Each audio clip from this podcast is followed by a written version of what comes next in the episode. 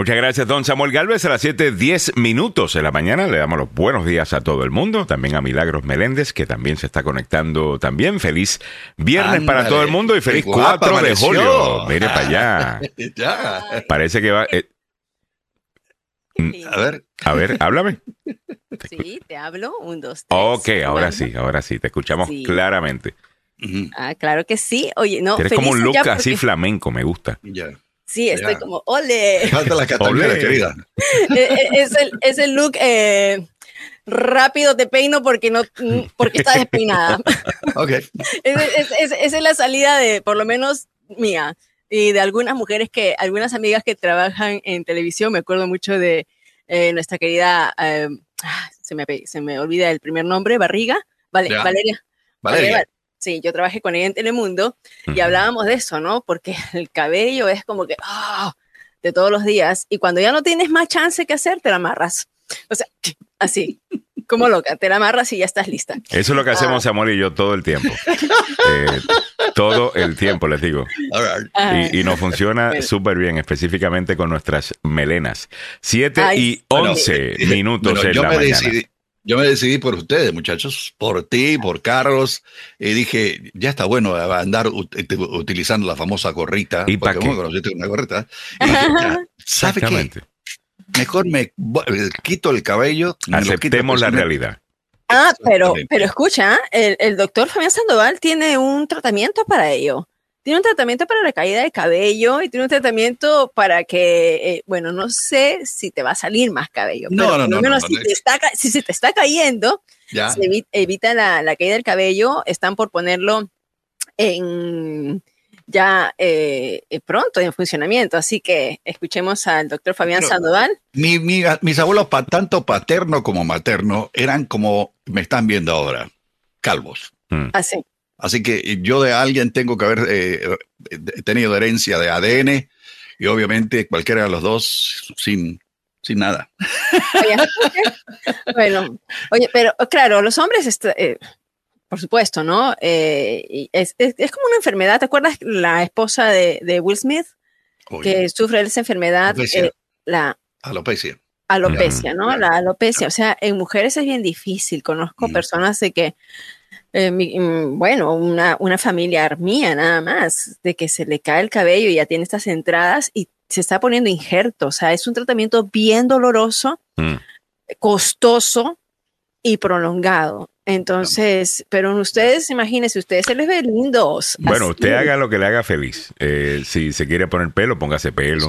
Eh, yo no, yo no me puedo imaginar ya con, con, con pelo. Eh. ¿Ustedes ¿Y cómo va a amanecer yo un día aquí con, con pelo? Eh, siete, trece minutos en, en Ay, la mañana. mío, Bueno, muchachos, vamos, a- vamos a trabajar eh, un poco, que hoy es viernes, pero todavía hay que trabajar. Hay muchas cosas que estamos eh, siguiendo en el día de hoy.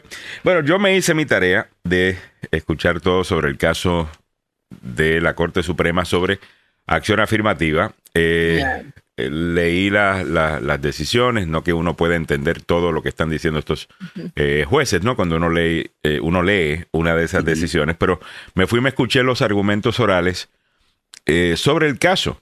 Eh, Muy interesante, muy interesante, muy interesante.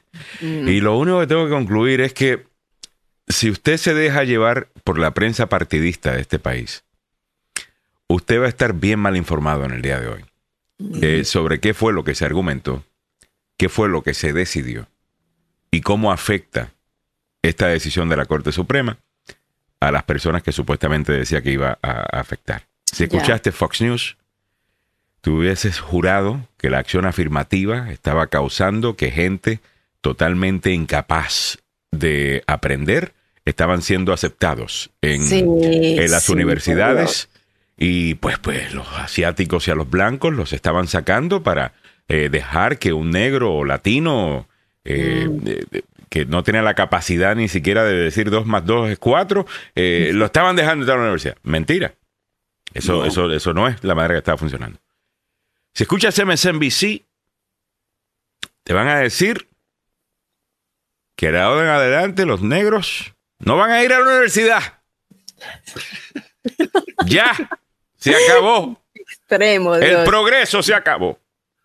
Ok. Vamos a empezar. Hay, digo que, yo, hay a- que desmenuzar eso todo. Sí, sí, vamos a desmenuzar todo esto y vamos Ya. a empezar a, a, you know, a borrar los extremos de- de todo esto. Mira, lo que se estaba argumentando es si una universidad puede utilizar como uno de los tantos factores que ellos utilizan para determinar quién es aceptado o no a una universidad, la raza. Primero hay que entender que es acción afirmativa. ¿De dónde viene acción afirmativa? Bueno, la idea de acción afirmativa era, óyame, ya hemos pasado leyes en los años 60 y antes de eso hubo eh, algunas decisiones de la Corte Suprema en los años 50, hubo obviamente enmiendas, a eh, enmiendas a la Constitución en los 1800. Hay un sinnúmero de cosas que decía eh, LBJ, Lyndon Baines Johnson, Mm. que sí, pues garantizan la igualdad bajo la ley, pero que eso no significaba que simplemente podemos abrirle la puerta que ha estado cerrada a una comunidad y decir ahora compite, como si estuvieras en la misma posición. Entonces que había que tomar acción afirmativa para contratar a más personas de color y esas mismas ideas fueron llevadas a universidades para admitir a más personas a universidades, tal cosa. Esto ha cambiado muchísimo a través de los años. La acción afirmativa siempre fue vista, esto es algo que usted debe entender también, como algo que no iba a durar por siempre, sino que era algo que se tenía que hacer hasta que llegáramos Sí. hasta cierto punto. Ah, algunos juristas habían hablado de 25 años, hace precisamente hace como 22 años. Eh, eh, eso me parece medio tonto, decir, bueno, ya en 25 años ya no va a haber racismo. Yo no creo que puede ser tan arbitrario, pero el punto es que la acción afirmativa siempre se supone que fuera algo temporal. Ok, Mm. eso ya entendemos lo que es acción afirmativa, ¿no? Le abrimos las puertas al negro por fin y no podemos simplemente decirle, compite con nosotros como que eres un igual. Tenemos que ayudarte a que exista algo que se llama equidad, en donde te, te apoyamos un poquito más a ti porque tú vienes de mucho más atrás y está muy bien. Y eso se viene haciendo por muchísimo tiempo. En los años que vienen pasando, hay diferentes casos que han ha hecho de la acción afirmativa, la han limitado, eh, ya no se puede utilizar eh, cuotas raciales, eh, por ejemplo, y eso es desde hace tiempo, que no se puede utilizar, antes se utilizaban. Bueno, lo que se dijo ayer fue, no puedes utilizar la raza como determinante para admitir a un joven a una universidad.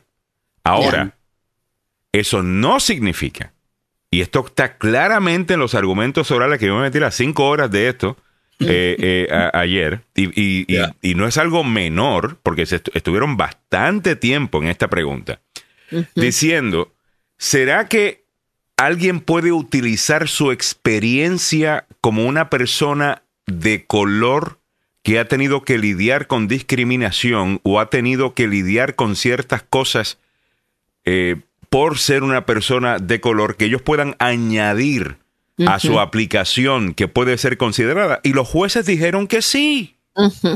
Los jueces dijeron que sí.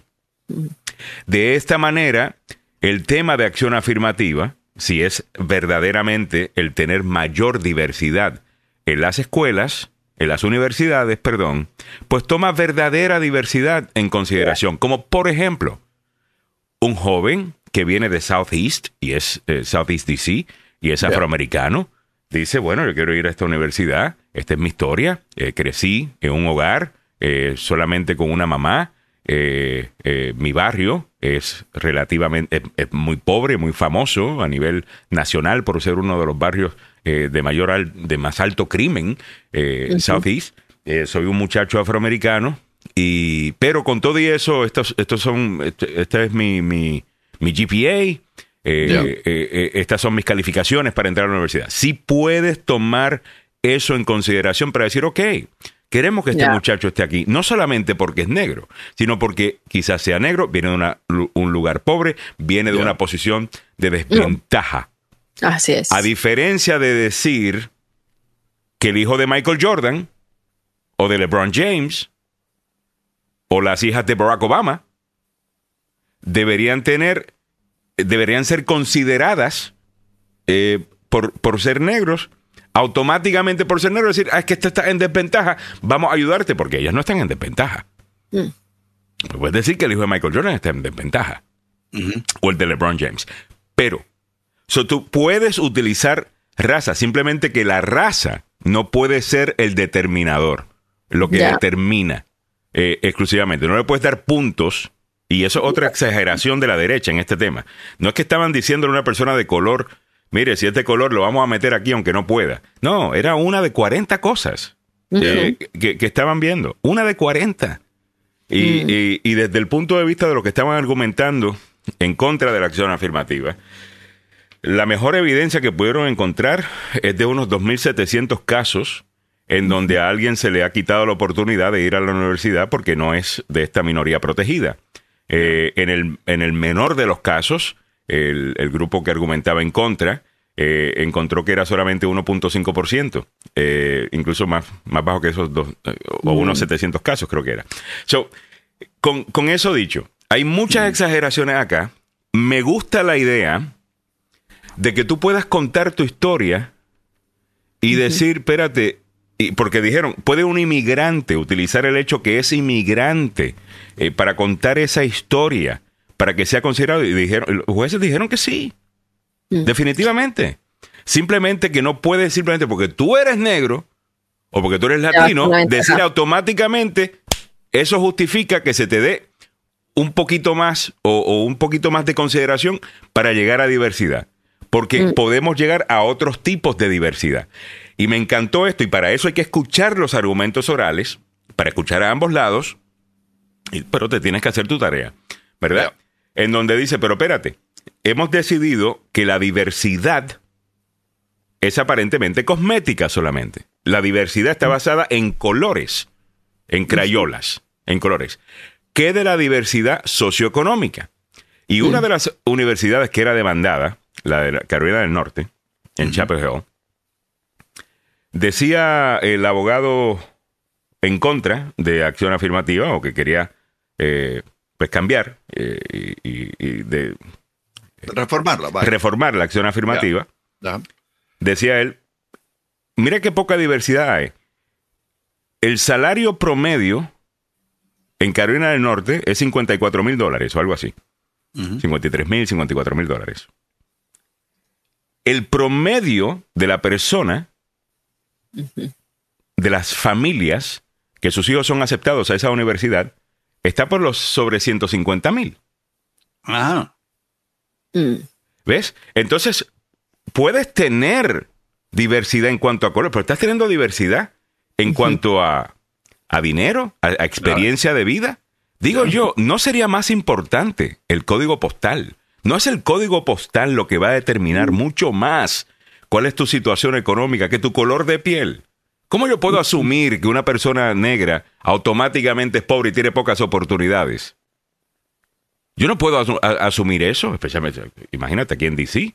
Yo podría estar al lado de un juez de la Corte Suprema que, que- que es negro. Yo podría estar al lado de eh, el, el, ¿cómo es? El jefe de- del comando del, Pentágono que, que- que es negro. Eh, yo no puedo simplemente asumir ya que una persona por su color es de- tiene desventaja. Ahora, si tú me dices vivo en Langley Park, si tú me dices vivo en Southeast, si me dices vivo en, en West Virginia, ahí ya yo sé que tú tienes unas desventajas. Esas desventajas están claras.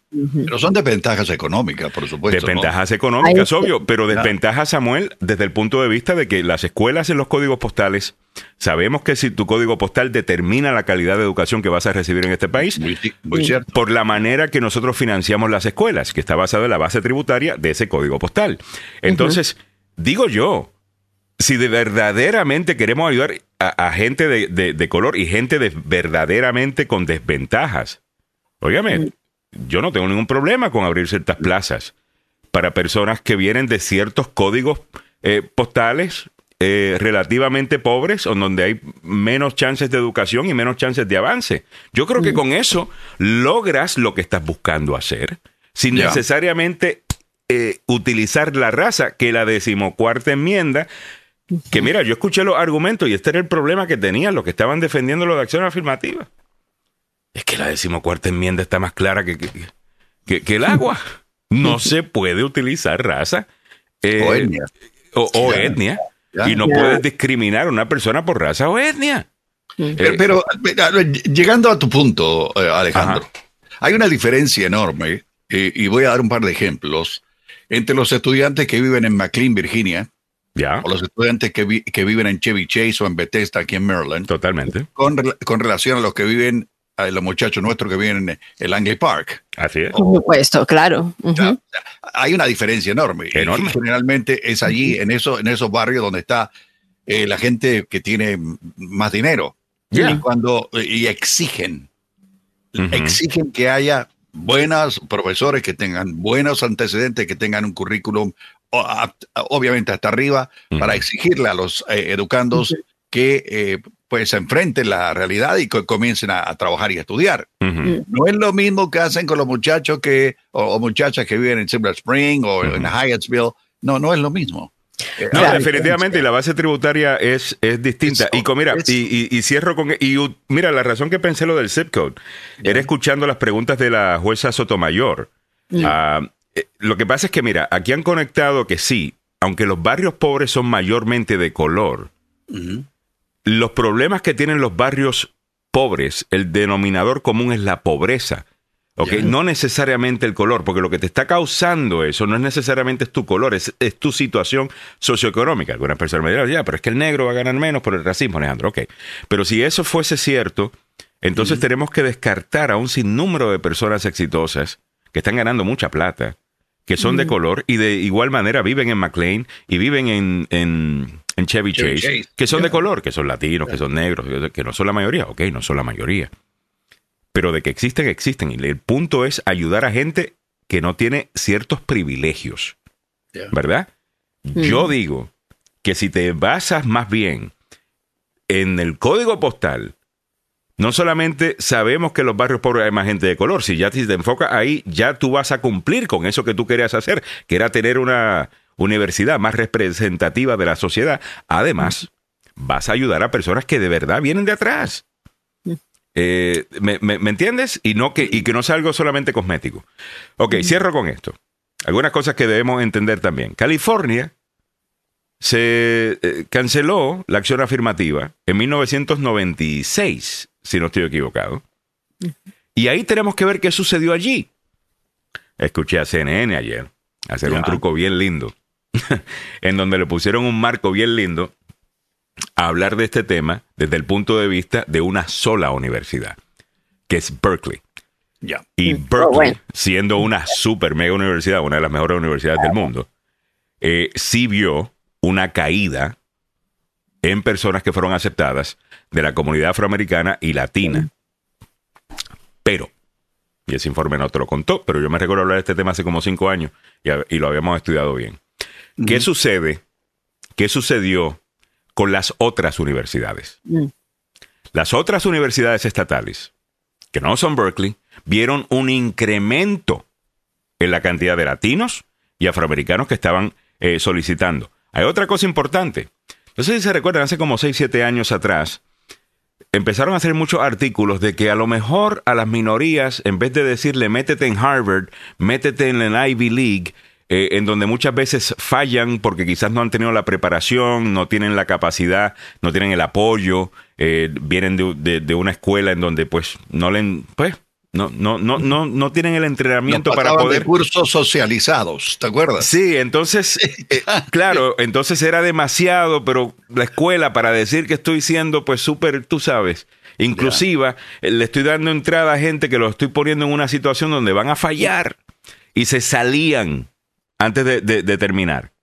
Y estaban promoviendo la idea de que, mire, no, no se preocupe tanto de, de ir a la Ivy League si usted es minoría o nunca, o es la primera vez, en- o, o usted es el primero en su familia Yeah. en ir a una universidad, vaya a una escuela estatal, vaya a un community college, vayan a una cosa. Bueno, lo que vimos, lo que vimos en California fue que muchos jóvenes de color empezaron a ir a estas otras universidades. So, neces- no necesariamente bajó el número de personas eh, yendo a la universidad que eran de color. Sí a las, a las super universidades como, you know, Berkeley. Eso sí es Yeah. cierto. Eh, eso sí es cierto, pero creo que hay que añadir mayor contexto en todo esto. Con eso dicho, Michigan eh, tiene eh, canceló acción afirmativa, la Florida lo hizo también y esos estados han logrado tener diversidad en sus universidades, en sus campuses, a través de un sinnúmero de otras, de otros métodos.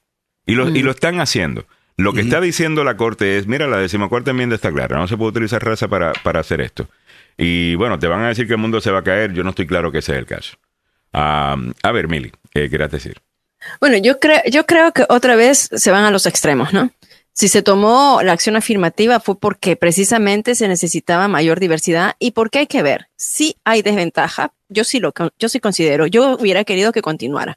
Yo, yo hubiera querido que continuara o que en este momento se reform, o sea, eh, que, se permitiera de todas maneras, se impulsara eh, eh, y, se le diera cabida así a las comunidades de color. O sea, creo, creo que para mí es, mm, es definitivamente una decisión conservadora de seis supremos que son conservadores contra tres liberales dijiste lo de California, claro, pero recuerda, o sea, los estados que eliminaron la acción afirmativa estaban gobernados por, por republicanos, Alejandro. Pete Wilson. Pero, ¿cómo se llama? pero ¿qué tiene que ver eso con, con, con, con, los resultados? Ah, pero los no. resultados es lo que me preocupa. O sea, yo, yo entiendo, pero en, en, California eliminaron la acción afirmativa en el 96. Uh -huh. Y ahora los resultados que tienen es que más personas fueron a la universidad de color, a las universidades públicas y otras universidades. No a Princeton. Si tomas a, a, a perdón, a, a, eh, a, Berkeley, a Berkeley eh, yeah. definitivamente que vas a, a you know, eh, tienen un punto con esa mm. mega universidad, con ese, you know, super universidad, pero las otras universidades no necesariamente. Mm. Sí, o sea, claro, sí se puede fomentar más, pero yo sí creo que de todas maneras hay una desventaja en las comunidades de color para poder acceder a, a, las universidades. Ahora, que las universidades en este momento se tienen, porque tienen que tener una diversidad, se les pide unas cuotas a, los, a las universidades, un 10% de su estudiantado tiene que ser diverso. Eso es, eso es algo que ellos lo tienen que tener. Ahora, tienen que hacer la tarea un poco más difícil en el sentido de que, como dices tú, no simplemente de color, pero lo que va a pasar es que para que los chicos puedan ingresar, es como que si quisieran solicitar una beca ¿no? Cuando tú quieres solicitar una beca y quieres pedir dinero para que te paguen, eh, te den un grant o te den un préstamo, tienes que eh, no solamente demostrar que tienes un GPA alto, sino que vienes de a veces de un, situaciones o de hogares donde has pasado situaciones difíciles mm. para que te puedan dar una beca. Entonces, eh, hacer una revisión así eh, significa que los Me chicos van a tener bien. que trabajar, van a tener que trabajarlo más.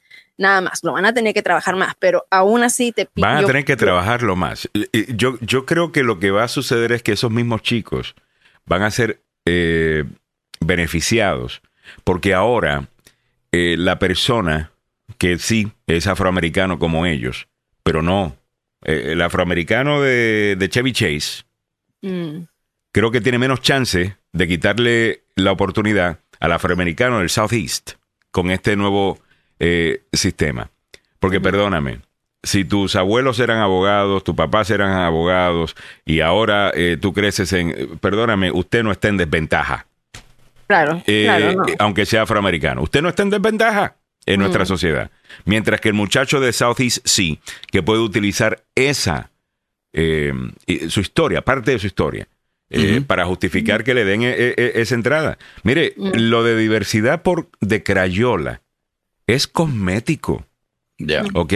Lo que verdaderamente queremos es verdadera diversidad de experiencias, no solamente de color. Para tú, para mm. creerse uno, la idea esta que nos presentan los racialistas es que mi color de piel, mi etnia y mi raza determina 100% lo que va a ser mi vida. No, pero sí una, sí. Un, ¿Y qué un, determina? Si, si una persona quiere, ¿qué puede hacer un negro en este país que no pueda hacer yo? Mm. ¿Qué derechos tengo yo? Yeah. Que son más que la de un afroamericano o la de un blanco o la de un asiático, eh, tal cosa. ¿Qué realmente cuál es? Lo que está dentro de mí es lo que va a determinar mi capacidad intelectual, mi ética de trabajo, las ganas que tengo de superarme. Eso y nada de eso tiene que ver con raza. Pero, de nuevo, estamos en el mundo de las políticas de identidad donde el argumento tiene que ser tu raza te determina para que de esa manera un, un, un, marketer eh, o un analista político, no un analista político, un, eh, un, estratega político, te pueda poner más fácilmente en un, en un, grupo en donde te pueda enviar mensajes políticos para que votes por, de cierta manera y por cierto partido. Y yo no tengo que participar en ese juego. Yo soy un individuo. Yo soy un ser humano. Yo no soy un grupo. Mm. Eh, ¿Me entiendes? Claro, hay cosas de ser parte del latino que me afectan, que me hacen distinto. Eh, me, entiendes? Pero no me determina. No, no, no determina eh, quién soy. Es un factor. no, no, no, tengo duda que sea un, factor, pero simplemente no creo que es una sentencia al fracaso, como alguna gente nos quieren decir que es. Y, eso, sinceramente, yo no creo que es la intención de ellos, porque yo estoy de acuerdo que las personas que buscan mayor representación de las diferentes razas, yo sinceramente pienso que ellos tienen buenas intenciones. Yo todavía no he llegado al punto donde pienso que estos you tienen mala fe. Eh, o yo creo que tienen buenas intenciones, simplemente están mal informados desde mi punto de vista, ¿no? Pero sinceramente decirle a una persona que estás condenado a eh, fallar en este país porque eres de cierta raza, óyeme, bueno, eh, eso, es, eso es abuso. Bueno, aquí había, había un grupo marginado, que es un grupo de gente inteligente, y que eh, en las universidades, por ejemplo, Harvard, eh, algunos tuvieron problemas para su ingreso. Son gente asiática, de la India, de Corea, que son brillantísimos. ¿Y de color? Brillantísimos. sí. Eh, damas y caballeros, a ellos en algún momento los marginaron. Sin embargo, ayer la Universidad de Harvard eh, dio a conocer una declaración que dice, no importa lo que haya dicho en la, ¿qué te digo? La Corte Suprema de Justicia, no importa lo que se haya argumentado ante la Corte, nosotros vamos a seguir con nuestra política porque somos una institución privada. Nosotros tomamos aquí las decisiones en este caso. Claro. Me parece muy acertado. Van a seguir con la acción afirmativa de la Universidad de Harvard. Yo no sé hasta dónde, en, en, Chapel Hill, aquí en Carolina del Norte, no sé si van a continuar con lo mismo. Va a ser difícil porque se está jugando también a la política. Lo que vos decías, Alejandro. Sí, se está jugando. Mira, yo escuché los argumentos orales y de nuevo, los abogados que estaban a favor de la acción afirmativa, eh, eh, un gagueo y una cosa cuando le hacían preguntas. es que era difícil defender porque es tan claro lo que dice la decimocuarta enmienda. Lo que pasa es que si la Corte no ve solamente lo que dice la, Constitución, como nos ha explicado el abogado Joseph Maluf en el pasado. Ellos toman en consideración también cuáles son los efectos sobre la sociedad de las decisiones que van a tomar después, específicamente cuando van a fallar en contra de algo que la... o, o, cuando van a revertir una decisión anterior de la, de, de, la Corte, ¿no? Entonces, pero si escuchas a a Ketanji Brown y escuchas a Sotomayor, que estaban haciendo muchísimo mejor trabajo que los abogados que estaban defendiendo la posición a favor de acción afirmativa. En sus preguntas y en sus cuestionamientos al abogado que estaba argumentando en contra de las universidades. Eh, ¿Te das cuenta de que es un argumento basado, es que debería ser así? Y, la, y, la, y, la, y es un argumento, es que debería ser así. Mm. Y yo, y la Corte Suprema, no sé, debería fallar en cuanto a qué es lo que dice la ley. Mm. Y si usted quiere que sea así, pues cambie la ley o enmiende la constitución. Mm. Eh, ¿Me entiendes? Y ese argumento, pues yo no, yo no me puedo escapar eh, de eso. Ahora, eh, algunas cosas que aprendí escuchando los, los oral arguments. Eh, número uno, no afecta a tanta gente. Ya, no, no, afecta, no afecta a tanta gente como te estaban diciendo. Este, La extrema derecha estaba diciendo que básicamente todos los blancos no podían entrar a la universidad porque, eh, porque los negros le están dando tu puesto. La otra cosa era que un colgado o una persona que, que no tenía la capacidad de ir a la universidad le estaban dando el puesto de un muchacho de 4.0 eh, blanco se lo estaban quitando para dárselo a un negro que tenía un 2.0. No. no.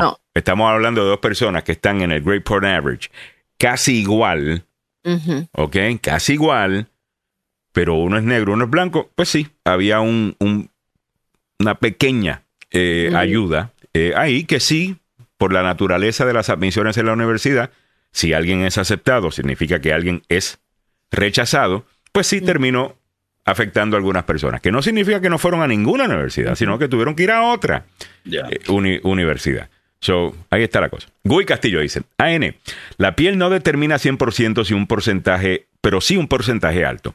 No por el que tiene piel oscura, sino porque las decisiones del, del de la piel clara, que sistemáticamente no ha permitido.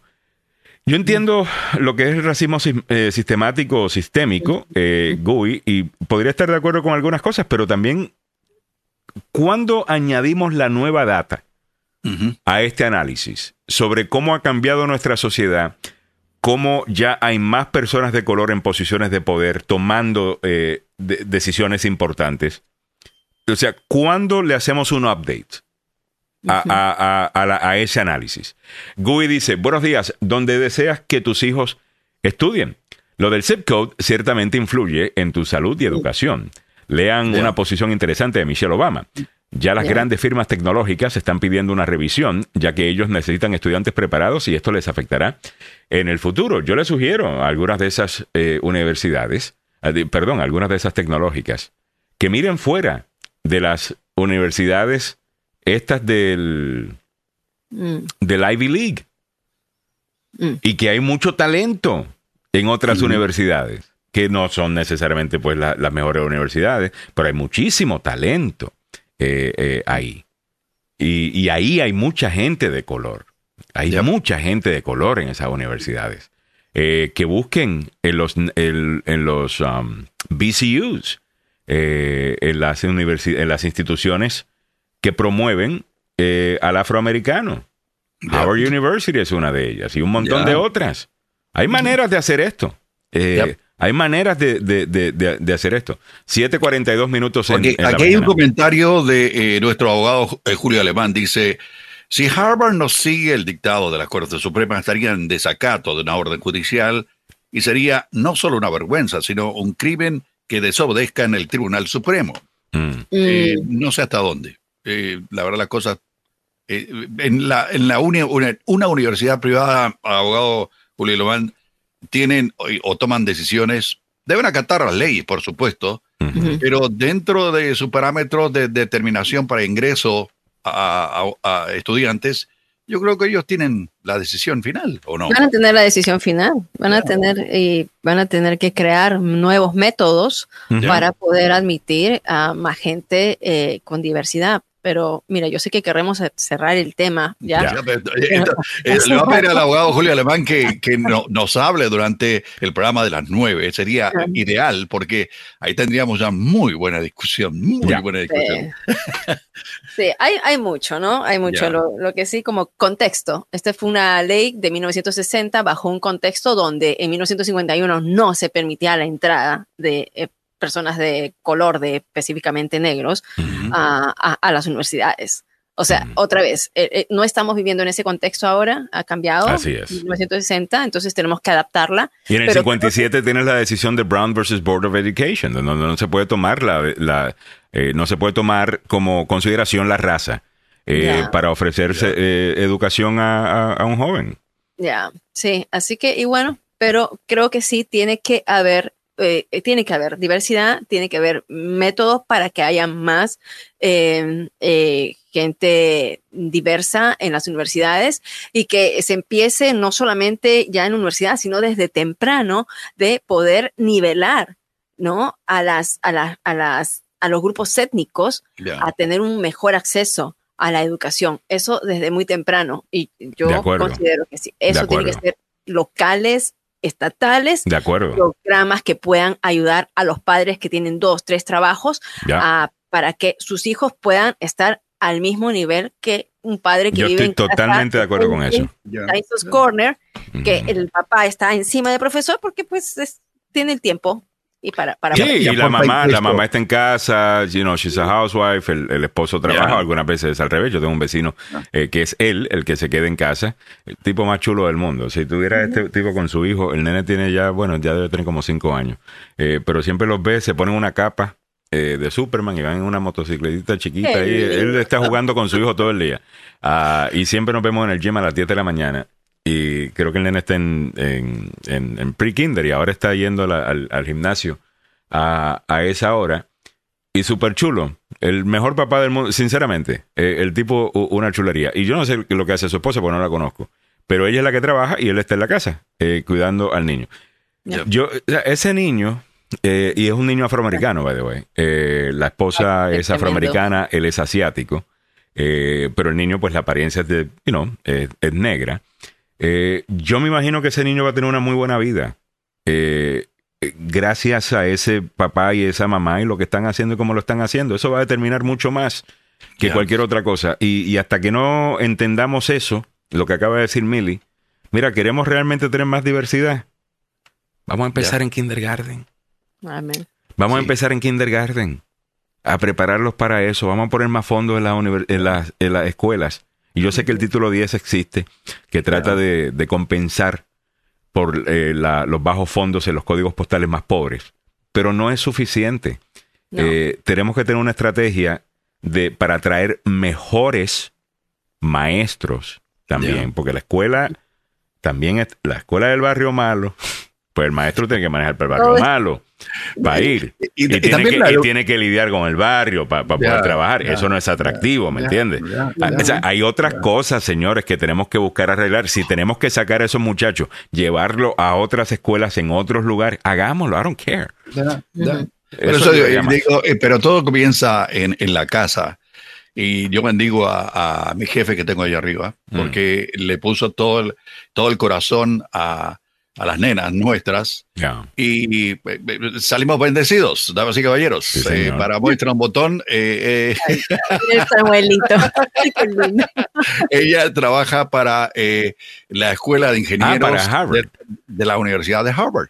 Ya, ah, mira, mira, tú, mira tú, a Karen Galvez. Súper orgulloso, don Samuel Galvez, Por supuesto, o sea, pero te digo, no es que se la haya ganado porque el apellido era Galvez. No, ella se la ganó trabajando primero en BU, allí, estudiando y trabajando, y después la, consiguió, eh, como dicen ahí, un buen hueso al otro lado del río St. John, en, eh, en, la Universidad de, Harvard, donde trabaja ya por más de 10 años. Así que eso es la parte de orgullo y eh, estar ahí en Cambridge es también en Boston, Massachusetts. Mm. Eh, bueno, es, es, bonito, es bonito. Yo me siento muy orgulloso. Déjame leer el comentario de Ceci Williams. Dice, mm. estoy feliz de enseñar en el college que tiene la mayor diversidad en Estados Unidos, 84 diferentes nacionalidades. Ingresé a la universidad por méritos propios, gracias a la ley de acción afirmativa. Me pude obtener mi maestría. Nunca obtuve beca, pero sí me otorgaron programas de tutoría gratuita y mucha ayuda en el centro de AINA, African American Hispanic Native Asian. Estoy preocupada por lo que puede pasar en el resto del país con esta injusta decisión de la Corte Suprema. Yo no la, no la veo completamente injusta, Ceci, y, por lo que estaba escuchando ayer y, leyendo algunos eh, datos, creo que ya tenemos otros sistemas que están haciendo esto y han logrado tener mucha diversidad en sus sistemas, incluyendo Michigan, Florida y, como estaba diciendo, eh, California. Pero eh, me encantaría, como siempre, escuchar tu punto de vista. Ah, así que, por favor, sigue escribiendo. Ah, obviamente, eres una persona a quien escucho mucho. Déjame leer este comentario que lo estaba dejando para cuando termináramos el tema, porque me emociona leerlo. David Guadrón Somoza dice buenos días. Y bueno, pues Alejandro, ya mi esposa ya está en recuperación después de la cirugía y también con excelentes noticias ya que el examen de patología que hicieron los cirujanos mostró que el cáncer se eliminó por completo. Ahora solo viene meses y años de observación. Aquí la familia muy feliz. Bueno, felicidades. que Dios los bendiga. Amén. Yo sabía que esto iba a ser el caso. La, manera que tú te has dedicado a, cuidar a tu esposa, eh, David, y con esa fe que tú hablas siempre y con ese positivismo, yo creo que a mí personalmente me llega mucho, se me eriza la piel hablando de, esto, yo sé exactamente cómo tú te sientes. Eh, me transporta el momento que, pues mi mamá estaba sufriendo de cáncer, no tuvo la suerte que, o la dicha eh, que, tienes tú, ¿no? De, poder decir, oye, le ganamos a, a, esto, pero sé exactamente cómo se siente. Así, porque llega un momento también donde a nosotros nos dijeron algo eh, similar, había sido cierto por un, por un, por un tiempo, ¿no? Eh, por eso es tan importante lo de la observación, pero te felicito, eh, que Dios los bendiga a ambos y nada, cuando sea grande quiero ser como tu papá, de verdad que sí. muy, muy, muy, muy bien por ti y por tu familia. Y yo espero que toda la comunidad de Agenda se una en en saludar a, David Guadrón y a su esposa, eh, Isa, que está celebrando en el día de hoy, que ya les dijeron, mire, el cáncer le ganamos. Amén. Felicidades. Estamos súper contentos. Ahí estoy mostrando una página de David. David, eh, eh, somos amigos en, Facebook, así que estoy mostrando tu página. Felicidades. Ah, qué lindo, no sé, me imagino que aquí deben ser ustedes dos, ¿no? Ah, bueno, ahí. Mm. Una más de eh, con relación a acción afirmativa, esta vez eh, con el abogado Julio Alemán, dice, de acuerdo con ustedes, tres, si se mejora la enseñanza básica para todos, pero también la cultura familiar en cada hogar, no será necesario dar preferencia a nadie a la hora de aplicar a las universidades, pues los logros y los eh, méritos de cada uno, pues hablarán por sí solos. Así es. Mire, Ah, estábamos hablando Alejandro y yo eh, con la eh, representante Denny Taveras, que está ahora en la Cámara Estatal, y me llamó la atención que también había otra persona más, una, una abogada, mm, ellas dos no se conocían y por diferentes lados, ambas decían que hay muchos padres que no incitan, que no motivan a los niños a ir a la escuela. Los chicos quieren ir a la escuela, pero quieren que trabajen. Ya, ya. Entonces, eso es un punto también que se está mirando acá. Los latinos hacemos eso mucho. Sí, que los y que hay padres que traen a sus hijos, vienen, cruzan la frontera y todo para la reunificación, pero su mayor aspiración no es que terminen la escuela y que vayan a la universidad, sino que terminen la escuela y se pongan a trabajar. Según, bueno, no estoy hablando de todos los casos, pero Mm. Eh, puedo, puedo, decir, porque hablé con ella, eh, bueno, Mónica Palacios lo dijo, la, la, delegada estatal también, eh, Dani Taveras, lo dijo, y he estado escuchando, por otro lado, en parte de, en, en una iglesia, o sea, que esto es lo que está pasando con, con algunos padres, no todos, pero con mm. algunos padres que no creen en que sus hijos estudien. No estoy hablando de universidad, pero un oficio, lo que sea, pero que estudien para, para su bien. O sea, no, tiene que ser universidad, incluso si quieren aprender a ser plomero, electricista y, prepararse.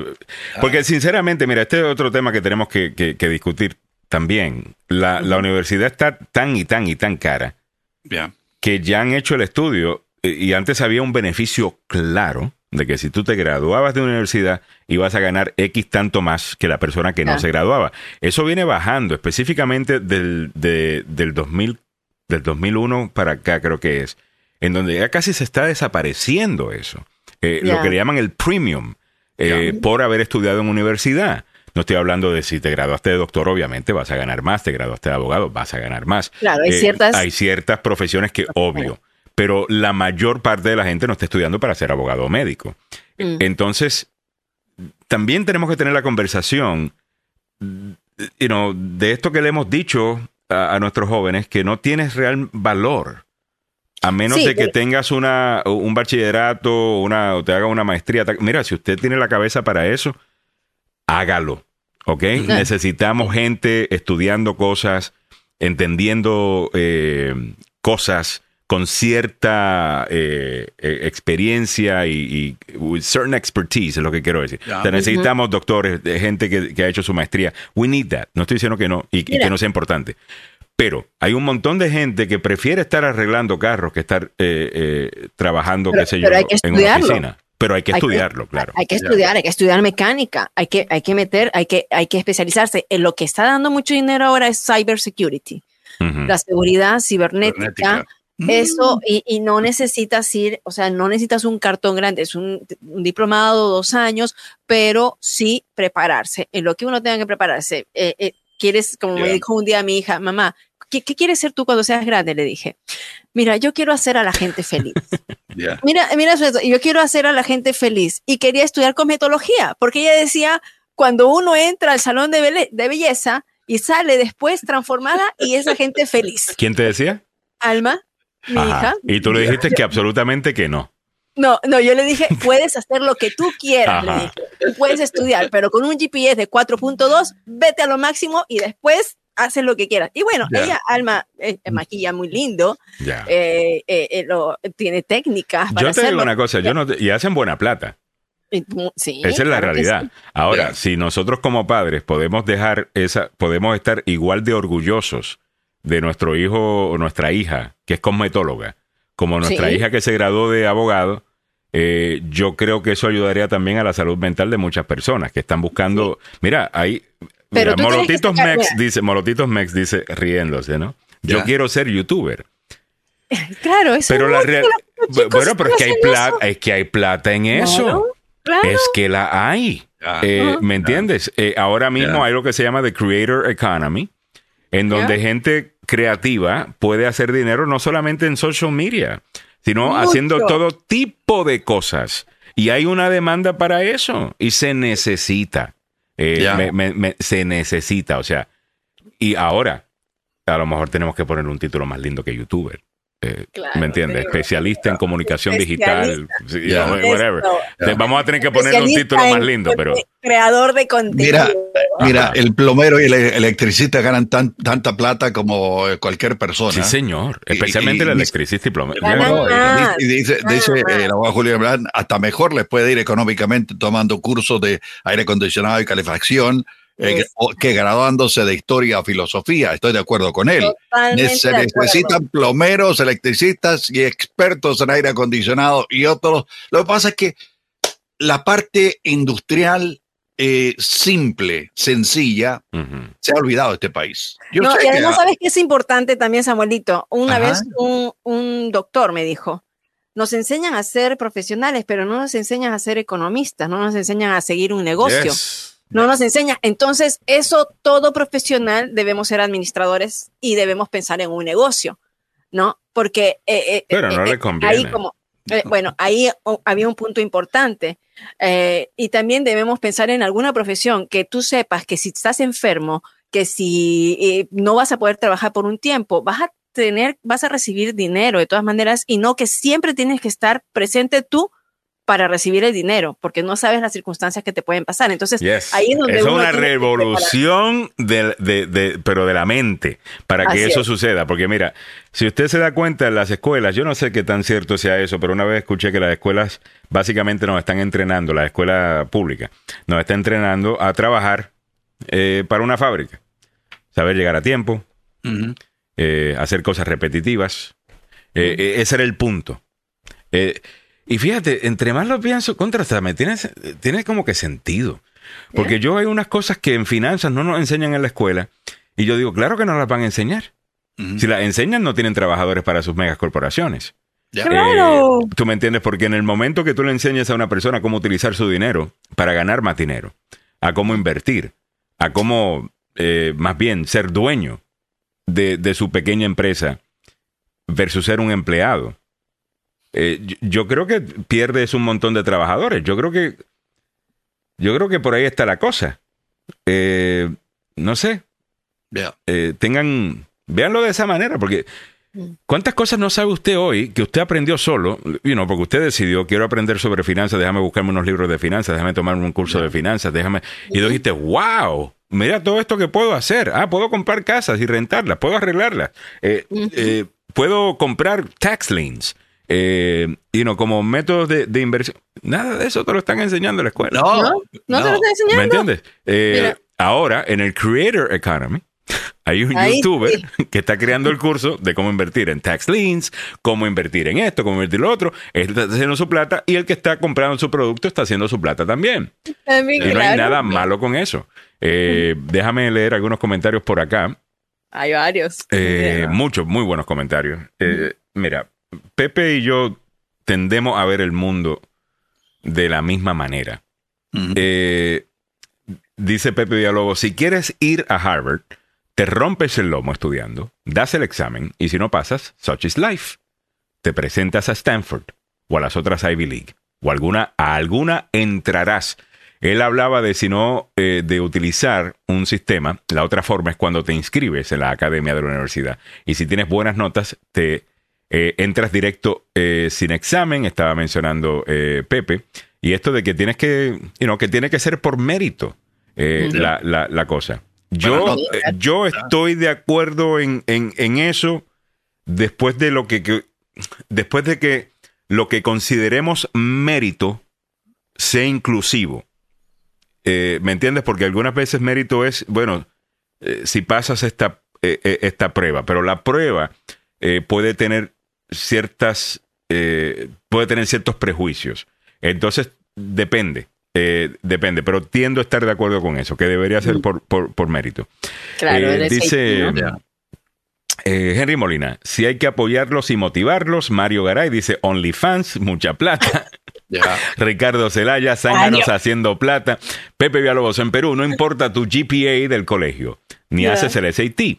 Todos saliendo del colegio y postulando a la universidad son iguales. Si fuiste Sí. burro en el college, en el colegio, perdón, puedes de toda manera en la universidad, si te rajas, estudiando, pero tienes Sí. que meterte. Ok. Imagínate, Y- para una escuela pública, Alejandro, se postulan 15 mil, 20 mil estudiantes para una posición de 1.500, 1.500 vacantes en las escuelas que son públicas, que son gratuitas de- del gobierno, en las escuelas privadas igualmente. Mm. eh, eh, eh, muchas, y, y es por mérito, o sea, cuánto tú resultes en Ya. tu examen. Y lo que pasa es que después de la universidad, después del colegio, Mm. tienes que pasar por academia, tienes que estudiar para dar el examen a la universidad y es bien competitiva, ¿no? David Bueno. Bermúdez añade, de mandar a los hijos a la universidad es buena cosa. Mandar a los hijos a la universidad es buena cosa. Mm. Y buena herencia que se le puede dejar. Pero si la cabeza no les da para el estudio, porque no todo el mundo trae para el estudio, Así y lo quieren poner a la fuerza, ¿para qué? Para más eh, lo, lo frustran. Y Ya. esa era la recomendación hace como... Yo me recuerdo que, que, eh, llegó un momento donde se dieron muchos artículos de esto. Yo me, yo, yo me pregunté, ¿quién está impulsando esto? Porque son eran varios medios con artículos similares diciendo, jóvenes Mm. de, de raza, eh, en vez de buscarse ir a Harvard y buscarse ir a, a Stanford y al Ivy League y al resto, a lo mejor, claro, si tienes la capacidad para estar ahí, pues dale, mete mano.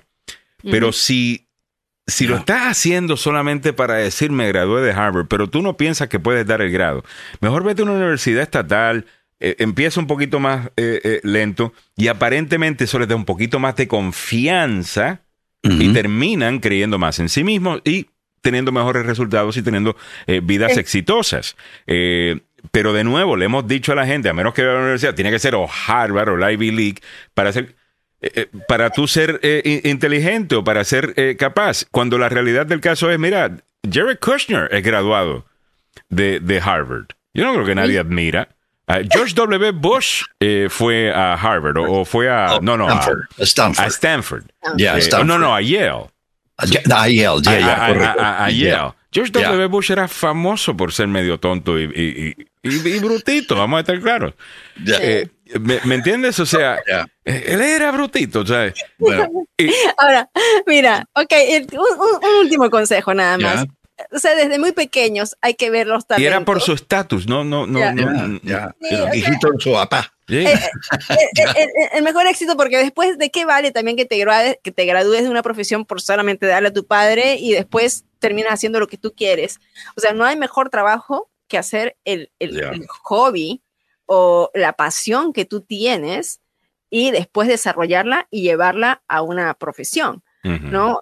O sea, e- e- e- es, no hay mejor trabajo que eso. Entonces ahí tenemos que identificar los papás también y ayudar un poco a, lo- a los chicos a, a poder escoger, porque eh, pasa que se gradúan de alguna profesión y después no están de los más contentos con Es ello. que, oye, mi Y- placa, pero es que aquí no hay, eh, ¿qué te digo? Exámenes de aptitud académica. No hay, no hay exámenes, ni- ni- pero hay un consejero que no te dice bien las cosas tampoco. Entonces, no hay, no hay esos Déjame exámenes. leer un comentario acá. Ana Sánchez está por ahí. Dice, buenos días, mi sobrina hace dibujos de, Ah, qué lindo. de a- anime eh, o, o- Animación. de animación. Anime, anime. Oh, y, anime. los, y los vende y solo los manda por correo electrónico. Y le han pagado hasta 80 dólares y a veces hasta eh, 80 dólares y, y hasta hace. 8. Y hasta O sea, a veces hace hasta ocho. Y a veces hace hasta 8, perdón. Ok, no está mal. Eh, dice, y de todos son sus dibujos coreanos, está ahorrando para su carro. Y está en el college para, para Florence. Mira, para, para Forense, perdón. Ya. Ana, you know, she's an Buenísimo. entrepreneur. Eh, eh, o sea, tu sobrina es una emprendedora que dice, espérate, yo quiero un carro, ¿cómo lo hago? ¿Qué yo sé hacer? ¿O que yo sé dibujar? ¿Cómo lo vendo? Yo me imagino que ella va a tener gran éxito en lo que sea que ella haga eh, en, en- en su vida y quizás no termine en forense. A, a- a lo mejor termine, qué sé yo, trabajando Que se- en Hollywood. Que se va a la Claro. escuela de negocios. Exacto. Porque negociante, negociante nata es. Eh. Gisela Almonte dice, tengo dos hijos, una de ellas, uno de ellos estudia medicina y el más pequeño le gusta ser mecánico. Y le dije, ve, estudia con, cómo ser profesional de la mecánica, eh, pero Claro. sé el dueño del local, dice Gisela Almonte. Motivemos a nuestros hijos a, que, a lo que ellos quieran, pero motivarlos a que sean excelentes en lo que sea. Yo creo que Así eso es válido.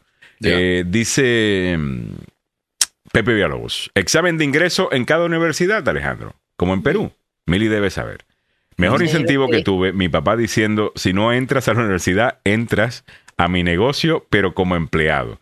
Es- es- that- eh, esos son los good old days. Eh, esos son los good old days, porque hoy día tu papá dirá, ay no, qué padre tan malo, mira cómo lo forza a trabajar, tal cosa. No, venga, usted. Que nos, Eh, diga, ah, nos diga Glenda, Glenda Martínez, Glenda. Zumas Martínez, que tiene a los hijos de 12, 13, 14 todo el verano, los tiene trabajando lindo. Ellos, ellos- tienen un negocio hermoso de eh, eh, una tremenda emprendedora, ella y su, y su, y su hermana, que son gemelas, eh, de estos de ay, organización de fiestas, planificación de, de fiestas Ya. Ya. empezaron preparando comidita, después los adornos, después te hacen, te arman toda la fiesta y de repente, eh, no sé, será así o no, eh, Glenda, y me traes a George Núñez para como maestro de ceremonias a veces. Ajá. Tienen todo el paquete y, y como en la época de la pandemia perdieron empleados, entonces los chicos son los que le ayudan Ya. y los niños están empleando su tiempo de una, de una manera productiva, pero al mismo tiempo están trabajando. Así Ya. es. Nadie Eso es lindo. Y, y eso es lindo y legal. Tú puedes emplear a tus hijos desde que tienen 12 años. Incluso lo puedes deducir de tus impuestos también. Vol- Volviendo al tema de educación, eh, te voy a dar un par de ejemplos y creo que coincidimos eh, con la, la gente del Perú, en Chile, te hacen un examen de a- aptitud académica y te juntan todos los tres últimos años de la escuela secundaria para poderte eh, dar entrada a una universidad. En Guatemala, donde yo viví también por mucho tiempo, vi un, vi un, algo totalmente insólito. Todo el mundo quiere ser médico en Guatemala. Hay una escuela de medicina de la Universidad de San Carlos. Mm. Compadre, ahí entran 7 mil al principio. Una cantidad extraordinaria. El segundo año va reduciéndose. Al Sí. tercer año va chiquitándose. Al cua- y al final se quedan los que realmente eh, van a recibir el título, se han rajado y se han sacrificado. Pero en un principio entra un montón de gente. Y yo no digo, bueno, ¿y, y- y qué pasa con los que, los que no llegan al final de la carrera? Tienen que buscarse otro lugar. Tienen que ver cómo la Esa hacen. es, esa es la vida. Eh, y- hemos estado en un proceso donde, ay no, nadie se debe sentir mal jamás. Tal cosa.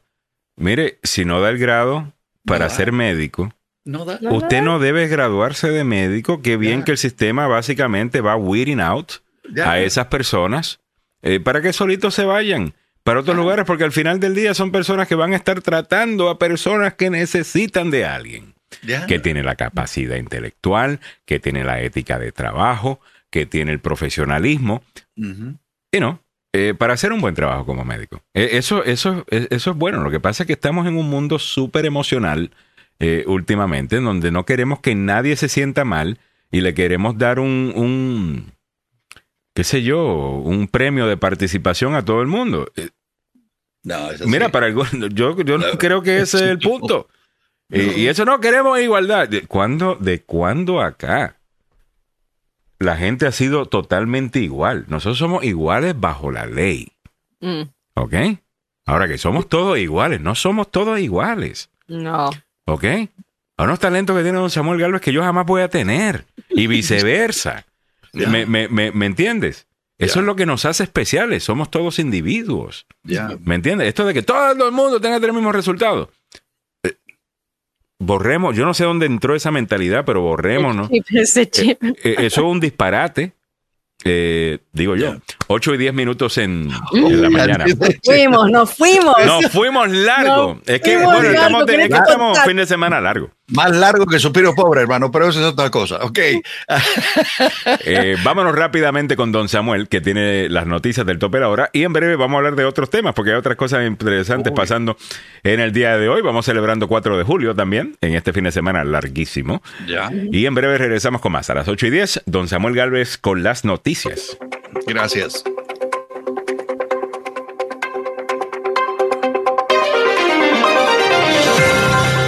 Un jurado absolvió ayer a un ex agente de la oficina del sheriff en el condado Broward, en la Florida, por no proteger a estudiantes en el tiroteo de la escuela Parkland.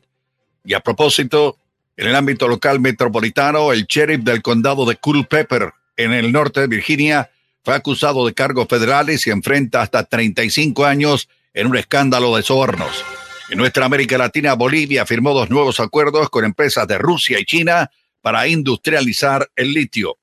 Muy buenos días, le saluda Samuel Galvez y aquí el detalle de la información. Un jurado en el estado de la Florida absolvió ayer a un ex agente de la oficina del sheriff acusado de no haber protegido a los estudiantes durante un tiroteo masivo ocurrido en el 2018 en la escuela secundaria Marjorie Stoneman Douglas en Parkland.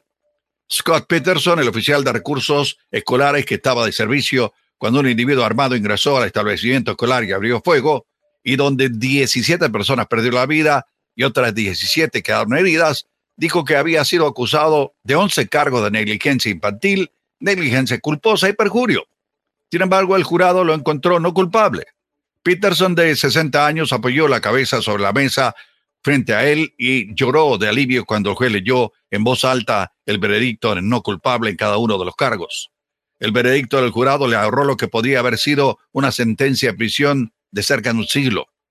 Después del veredicto, Peterson dijo a la prensa en el juzgado que le gustaría hablar con los padres de los estudiantes que perdieron la vida. Si realmente necesita- necesitan saber la verdad de lo que ocurrió, estaré allí para ellos.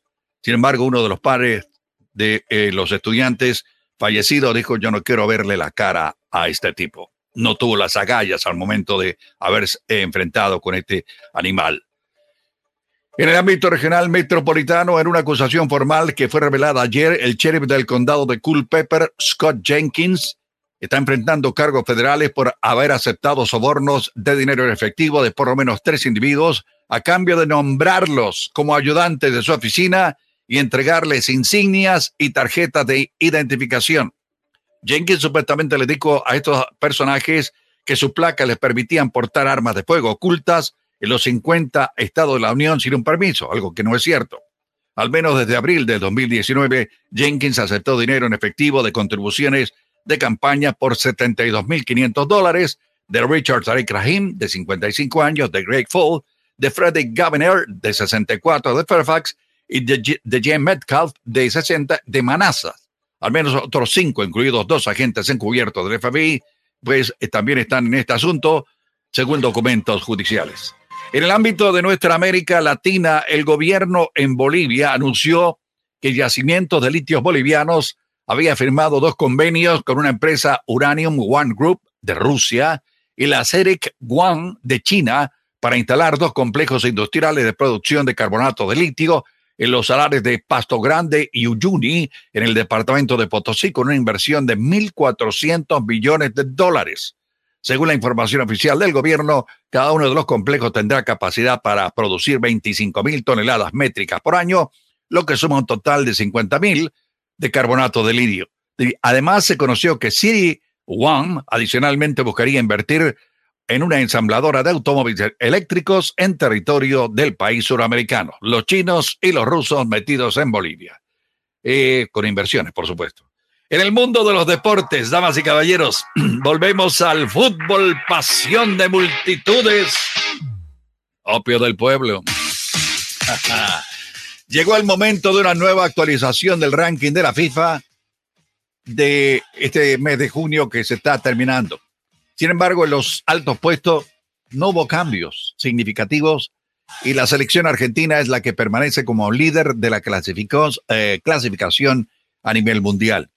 Después de haber conseguido la Copa Mundial de Qatar 2022, Argentina no tardó demasiado en quedarse con el primer lugar y más en un periodo glorioso en el que anteriormente había conquistado la Copa América y la finalísima, y de hecho fue a principios de abril en la renovación de la tabla cuando le arrebató la cima a Brasil.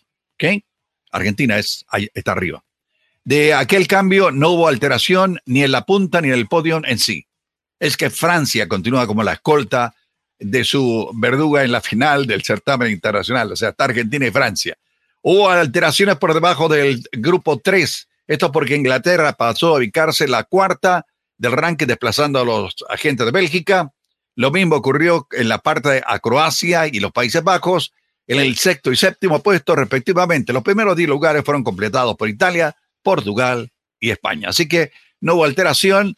Por supuesto, Argentina sigue arriba. Hoy se reúne finalmente la dirigencia del Paris Saint-Germain van a decidir el futuro de Mbappé. Eso se lo vamos a contar la próxima semana a ver cómo termina este culebrón que parece que está por concluir. Eh, ¿Cómo está el tráfico en la capital de la nación a esta hora de la mañana? Con algunas complicaciones, damas y caballeros. Hay un accidente reportado en eh, la 29. Ahí cayó un eh, poste del alumbrado público en la 29 a la altura de la 650 y con ello se llevó también cables del tendido eléctrico. Hay un vehículo con problemas mecánicos en la New Hampshire viajando sur antes de la Power Mill Road. También hay retrasos a esta hora debido a escombros tirados por el camino, mi querida amiga, otra vez en la 495 cerca de la 295. Así que si va por esos sectores, tómelo con mucha paciencia y calma. ¿Cómo está el tiempo para la capital de la nación a esta hora de la mañana? La temperatura actual en el centro de Washington, bueno, sigue aumentando poquito a poquito. Eh, la temperatura es 73 grados Fahrenheit, que corresponde en el resto del planeta a 23 grados centígrados. ¿Va a mejorar la calidad del aire? Probablemente para esta noche o quizás para mañana. Se suponía que eh, con las lluvias de, que caerían anoche, que no cayeron, eh, iría despejándose al mediodía, pero Parece que vamos a tener lluvias con alguna amenaza de tormenta eléctrica por la tarde o noche. Esto podría despejar el ambiente de lo que nos trajo la gente de los incendios de Canadá. Las máximas el día de hoy en los 90 grados Fahrenheit. Para mañana sábado, un día mayormente nublado, hay un 24% de posibilidad de lluvia, máximas en los 87. El domingo eh, podríamos tener lluvias por la tarde con máximas en los 91 por lo menos hay un 53%. El lunes arranca con eh, tormentas eléctricas aisladas, posibilidad de lluvia para el lunes un 33%, máximas en los 91. El martes estará nublado con, eh, con posibilidad de un 15% de lluvia con máximas en los 91. El miércoles va a estar a 93. O sea que lo que se viene durante este fin de semana, la próxima, va a ser un ambiente caliente. Así están las noticias, los deportes, el tráfico y el tiempo aquí en Agenda Radio dice. Muchas gracias, don Samuel Galvez, a las 8.18 minutos de la mañana. Happy Friday para todo el mundo. Hemos estado hablando de la decisión de la Corte Suprema sobre el tema de acción afirmativa y entramos en muchos detalles eh, precisamente para que usted tenga todos los puntos de vista uh, y tome su propia decisión sobre cómo se siente eh, so, eh, sobre esto. Eh, ¿no? Y después de eso entramos en una conversación de la universidad y creo que se está dando muy, muy buena conversación eh, eh, en el chat. Ayer estaba almorzando precisamente con Milagros Meléndez, ah, que creo yo tiene una magnífica historia que contar. sobre su trabajo como madre y los éxitos que, ha tenido, su, su método, ah, y, y cómo ese método, pues, deberías tú promoverlo eh, de alguna manera, ya sea en un podcast, ya sea en tu website, ya sea... Eh, eso vienen unos proyectitos ahí con, con, con Mili eh, que definitivamente you know, sus resultados hablan por sí solos. Y, y, y, de nuevo, de nuevo, el Creator Economy, otra manera de hacer plata, mire, aprenda algo y enseñe. Eh, eso, eso también deja plato últimamente. Eh, solamente un adelantito nada más, este Alejandro, no sé si puedo adelantar algo. Bienvenidos a No, bienvenidos a Caminando Juntos con Milagros Meléndez Now, el podcast donde exploramos el apasionante viaje de la crianza con valores arraigados en principios universales. Soy Milagros Meléndez, periodista y orgullosa madre de una joven exitosa. A lo largo de mi carrera he tenido el privilegio de entrevistar a personas excepcionales y aprender valiosas lecciones de vida. Ahora deseo compartir contigo mis experiencias y sabiduría brindándote herramientas prácticas y reflexiones profundas para criar hijos resilientes, amorosos, auténticos. Tendremos invitados, tendremos gente profesional, tendremos gente o padres que han eh, tenido éxito en la crianza de sus hijos, de hecho Samuelito también por allí, o no solamente éxito ah, en lo que significa educativo, sino éxito en la vida, ¿no? Así que eso se viene pronto, pronto, pronto. Les pido oraciones Ah, porque siempre llevar a cabo un proyecto es como si fuera un bebé y cuando uno está embarazada siempre quiere que el bebé nazca sano. Así que... Bueno, me parece una magnífica idea. Ayer le dimos, eh, you know, Miri tenía algunos eh, conceptos, ayer eh, pulimos algunas cosas y, yo creo que está clara eh, en cómo es que eso va a funcionar y, estoy loco por apoyarte en ese, en, ese proyecto. Óyeme, eh, Ana Sánchez dice, cuando yo estudié enfermería en México, iniciamos 250 y terminamos como el 60% eh, al, al, final. Pepe dice, yo no me imagino si mi hijo entrase por affirmative action a una universidad para que después un racista le diga que no lo merecía Mm. Si quitamos eso, ya no hay forma de que le digan nada, le quitas ese argumento al racista. Y, yo creo que hay algo de, cierto en eso. Mira, el eh, Clarence Thomas, eh, con quien estoy en desacuerdo en muchísimas cosas y creo que ni siquiera debería ser juez de la Corte Suprema por sus conflictos de interés. Eh, y, otro tema, ¿no? Déjame no irme en ese tema. Pero en la decisión, él dice, mire, yo no estoy negando que el color de mi piel eh, ha sido problemático eh, en este país y que no hay personas que no sean eh, racistas, sin duda. Él, dice que sí. Simplemente que hay que buscar otras maneras para atacar el tema que no sea utilizar la raza como determinador o determinante más bien, para que una persona entre. Y una de las cosas que... Interesante, porque la jueza Sotomayor decía, mira, gracias a acción afirmativa, yo pude salir del del South Bronx a, ir a la Ivy League. Eh, y eso definitivamente que es un e, es una historia de, de, éxito.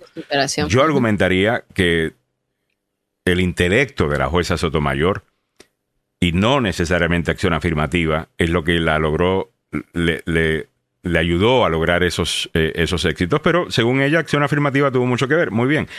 Por el mismo lado, el juez Clarence Thomas, que es negro, la, jueza Sotomayor es puertorriqueña, o de descendientes puertorriqueños, eh, o descendiente de puertorriqueños. Es latina, nuestra. Es latina, es así. el Clarence Thomas es negro. Y Clarence Thomas dice que, eh, you know, el título que él tiene creo que es de Yale, eh, pues para él no valía mucho, porque según acción afirmativa, la razón que pudo ir a Yale es porque era negro y no porque tenía el intelecto para poder hacerlo. Y eso es un argumento que yo creo que le llega a alguna gente. Mm. Eh, ¿Me entiendes? La idea de cuando alguien es de, color y está en una posición importante, automáticamente, ah, es porque you're a diversity hire. Ah, era solamente para cumplir con diversidad. Eh, ¿Me entiendes? Y, yo creo que eso también le, le, duele a algunas personas de color, que los cuestionen de esa manera cuando ellos son tan capaces como cualquier otro. Yo creo que hay... El tema es complejo. Y, si estamos dispuestos a escuchar a todo el mundo, te das cuenta de que esto no son los buenos versus los malos, sino gente que tiene un punto de vista de cómo funciona el mundo versus gente que tiene otro punto de vista de cómo funciona eh, el mundo. Lo que pasa es que los medios te lo ponemos en los buenos y los malos porque es más fácil para contar una historia de esa manera. Tienes al protagonista, el antagonista, y siempre estás buscando el héroe y el villano para contar una historia pero la realidad no es necesariamente esa. Dice mm, un muy buen comentario que leí acá de JC Escobedo, que hace tiempo no escuchábamos de él. Saludos, JC. Dice, buenos días a todos, que tengan un buen fin de semana. En Guatemala, graduarse en high school Te prepara para poder trabajar como contador, secretaria, señor. profesor u otra Sí, profesión técnica, como electricista, mecánico, aire acondicionado, que te permite ir a trabajar y ganar dinero. Y para Ajá. entrar a la universidad te hacen exámenes de admisión, donde Ya. muchos se quedan. Pero al menos puedes trabajar no solo en un McDonald's, sino en una empresa multinacional. Y ahí viene un punto súper importante del tema de acción afirmativa, que tiene que ver con una decisión de la Corte Suprema, que tenía que ver con la manera que estaban contratando a personas, el gobierno federal específicamente. Y decidieron, mira, vamos a hacerlo de esta manera. Si tienes universidad, puedes trabajar, si no, no. Eh, Que esa sea la cosa. Ah, sí, también eso. Entonces, con eso, dejaste afuera a un montón de gente Que con lo que aprendieron en high school pudieron haber hecho lo que tenían que hacer en su trabajo en el gobierno federal, como data entry, you know, y cosas como esas, que no necesariamente necesitabas una especialidad eh, you know, para poder hacer tu trabajo. Y eso yo creo que ya estamos viendo, JC, un cambio. Inclusive, eh, cuando entrevistamos al gobernador de Maryland, Wes Moore, eh, eh, él estaba promoviendo esta idea de, de que tenemos que abrir un poquito más la- las posiciones en muchas de estas multinacionales, en el gobierno federal, en el gobierno estatal, a personas que quizás no han tenido el mismo, la misma ruta a, y no de la universidad y graduarse de la universidad, sino a personas que tienen la capacidad para, para trabajar en, en, en algún tipo de, you know, en una entidad, sea pública, sea privada o lo que sea, que sea su mérito, su capacidad y no necesariamente lo que dice un papel, porque ese es otro negociazo. Yeah. Eh, en, en la, you know, tienes una posición en el gobierno federal y te dice, bueno, para poder calificar para este otro empleo que tú quieres tener, tienes que tener este grado. Entonces vas y te inviertes 20 mil, 30 mil dólares para tener ese grado, para ganarte 5 mil dólares más al año. ¿Te va a tomar cuántos años recuperar el dinero que invertiste en tener ese grado Ya. Que te daba el mejor salario? Que 20 años, 25 años. Eso no es negocio, señores. Lo que, Oye, un ra- lo que es un racket. Ajá. Eh, Eh, Ya. déjame contarte algo, eh, Alex y, y, eh, Mili. Eh, mi, mi jefe, eh, mi, mi- mi esposa, eh, yo la saqué de la Escuela de Biología de la Universidad de San Carlos, pero ella salió de la secundaria con el título de maestra.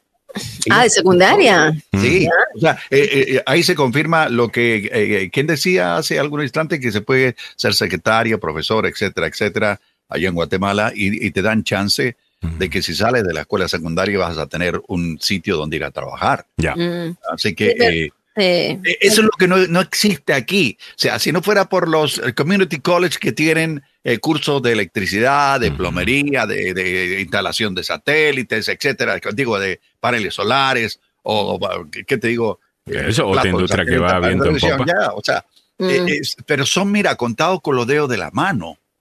¿Y ¿Qué pasa con el resto de, de los muchachos No, muchachas? no, ¿y qué pasa que cuando tirados en el camino, hermano? Y Samuel, ¿y qué pasa con, con las personas que you know, le meten esa cantidad de tiempo a, a una carrera Ya. para que ahora ChatGPT te quite el trabajo?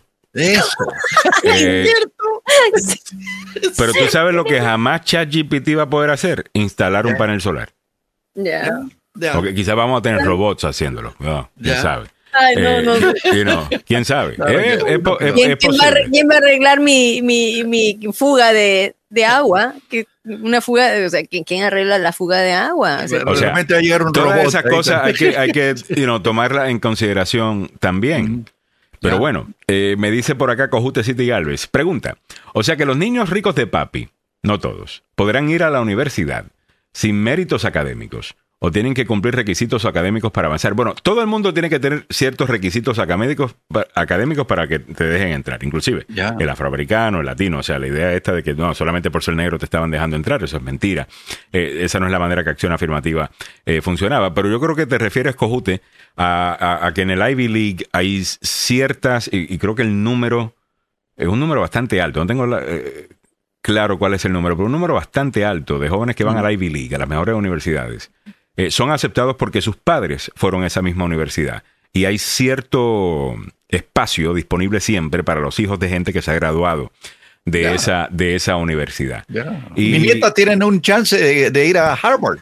Te cuento. Ok, por- porque tu, porque tu hija Porque mi Harvard. hija, eh, sí, y trabaja para ellos. O sea, ah, bueno, pues ahí, ahí, ahí está. ¿Ves? Ahora hay una latina beneficiándose de eso. No solamente los blancos se están beneficiando de eso, Ya. pero sí eso es algo que dicen, bueno, a lo mejor deberían quitar eso también y, y debería Ah. ser siempre por mérito. Ah, sí. Pero fíjate que no es así como dice. Pero la eh, corte no estaba viendo ese caso, ¿ves? La corte lo que estaba viendo es si se puede utilizar raza o no eh, pa- pa- para esto. Y están basándose en la decimocuarta enmienda mayormente para decir que no se puede discriminar o se puede utilizar raza eh, para, para determinar. ¿Me entiendes? La decimocuarta enmienda no, no habla absolutamente nada de los hijos de personas que se graduaron de cierta universidad. Y, y- y por esa razón es que el- eh, yo entiendo el argumento político, pero creo que legalmente hablando, creo que son dos cosas completamente distintas. Pero bueno, voy caminando para adelante. Dice Guy Castillo, ojo, chat nunca te quitará el trabajo, te hará mejor trabajador. Y eso sería positivo. Mira, ya yo lo estoy utilizando como herramienta. eh, mientras Don't pueda. it, y, eventualmente yo voy a ser su herramienta. Ah, eh, pero mientras tanto es mi herramienta. Ah, pero sí me da, me da. Le tiene que dar miedo a, a- a mucha gente ChatGPT. Eh, vamos a tener que buscar qué hacer con, con- con muchas posiciones que van a dejar de existir debido a inteligencia artificial. Y yo creo que esa es una realidad. Um, y yo creo que algunas de estas compañías van a gastar un montón de dinero en campañas de relaciones públicas diciendo no hay nada malo con ChatGPT. No hay nada malo con ChatGPT. ChatGPT is your friend. Eh, es tu amigo. Eh, mientras ellos siguen desplazando gente, desplazando gente, desplazando gente, porque al final del día lo que importa es el billete. Ah, lo mismo nos dijeron de China. No, esto va a ser bueno. Eh, trabajemos con China. Mira, las cosas van a ser más baratas. Eh, Y las cosas se fueron un montón de fábricas, quedaron pueblos totalmente desolados eh, eh, en este país que dependían de, de esas fábricas. No sé, hay que tener cuidado con las campañas de relaciones públicas eh, cuando hay un cambio grande eh, en la economía global. Y ChatGPT o cualquier... oh, a, lo mejor, a lo mejor no va a ser ChatGPT, a lo mejor va a ser el competidor de ChatGPT que hace ChatGPT mejor que ChatGPT. Sí, Pero que la inteligencia artificial es, lo que me- ya. a lo que me refiero. Ya, Ya. totalmente. Hay que eh, tenemos que eh, recordar que la decisión de ayer no es la única que puede afectar a mucha gente. Hoy se va a tomar otra decisión adicional. Más decisiones en varios, en, de varios aspectos. Ahí estamos, la, ver lo de los préstamos estudiantiles, Sí. son una de las que se van a estar debatiendo. También el derecho de la comunidad LGBTQ. eh, ¿Se acuerdan ustedes del caso que había de la torta, no? Que un- ah, sí, que no- ah, yo, yo no hago esa torta porque no, yo, a mí no me gusta trabajar con gays. Ok. ya, pero entonces ahora también va a haber otro caso de una diseñadora de páginas web que eh, también el caso ha ido a la corte precisamente porque eh, se negó a hacer una página web a una pareja LGBTQ. Ya. Y después había otro caso más que se me está escapando. Son tres eh, Ya. cosas más que se van a estar Va- mirando. Esto, esto va a estar desarrollándose en transcurso de esta mañana, desde las 9 hasta aproximadamente las 2 de la tarde, y ahí vamos a, ver la- lo que va a reventar. Me gustaría leer algo que puso Luis Echeverría en el chat de eh, eh, muchachos. Dice, buenos días, Alejandro, Mili y Samuel, feliz viernes, saludos Gracias. desde la Florida. Yo Gracias. estudié ingeniería textil en mi país, y cuando llegué a Estados Unidos, eh, pues yo decía, voy a abrir mi propia taller aquí.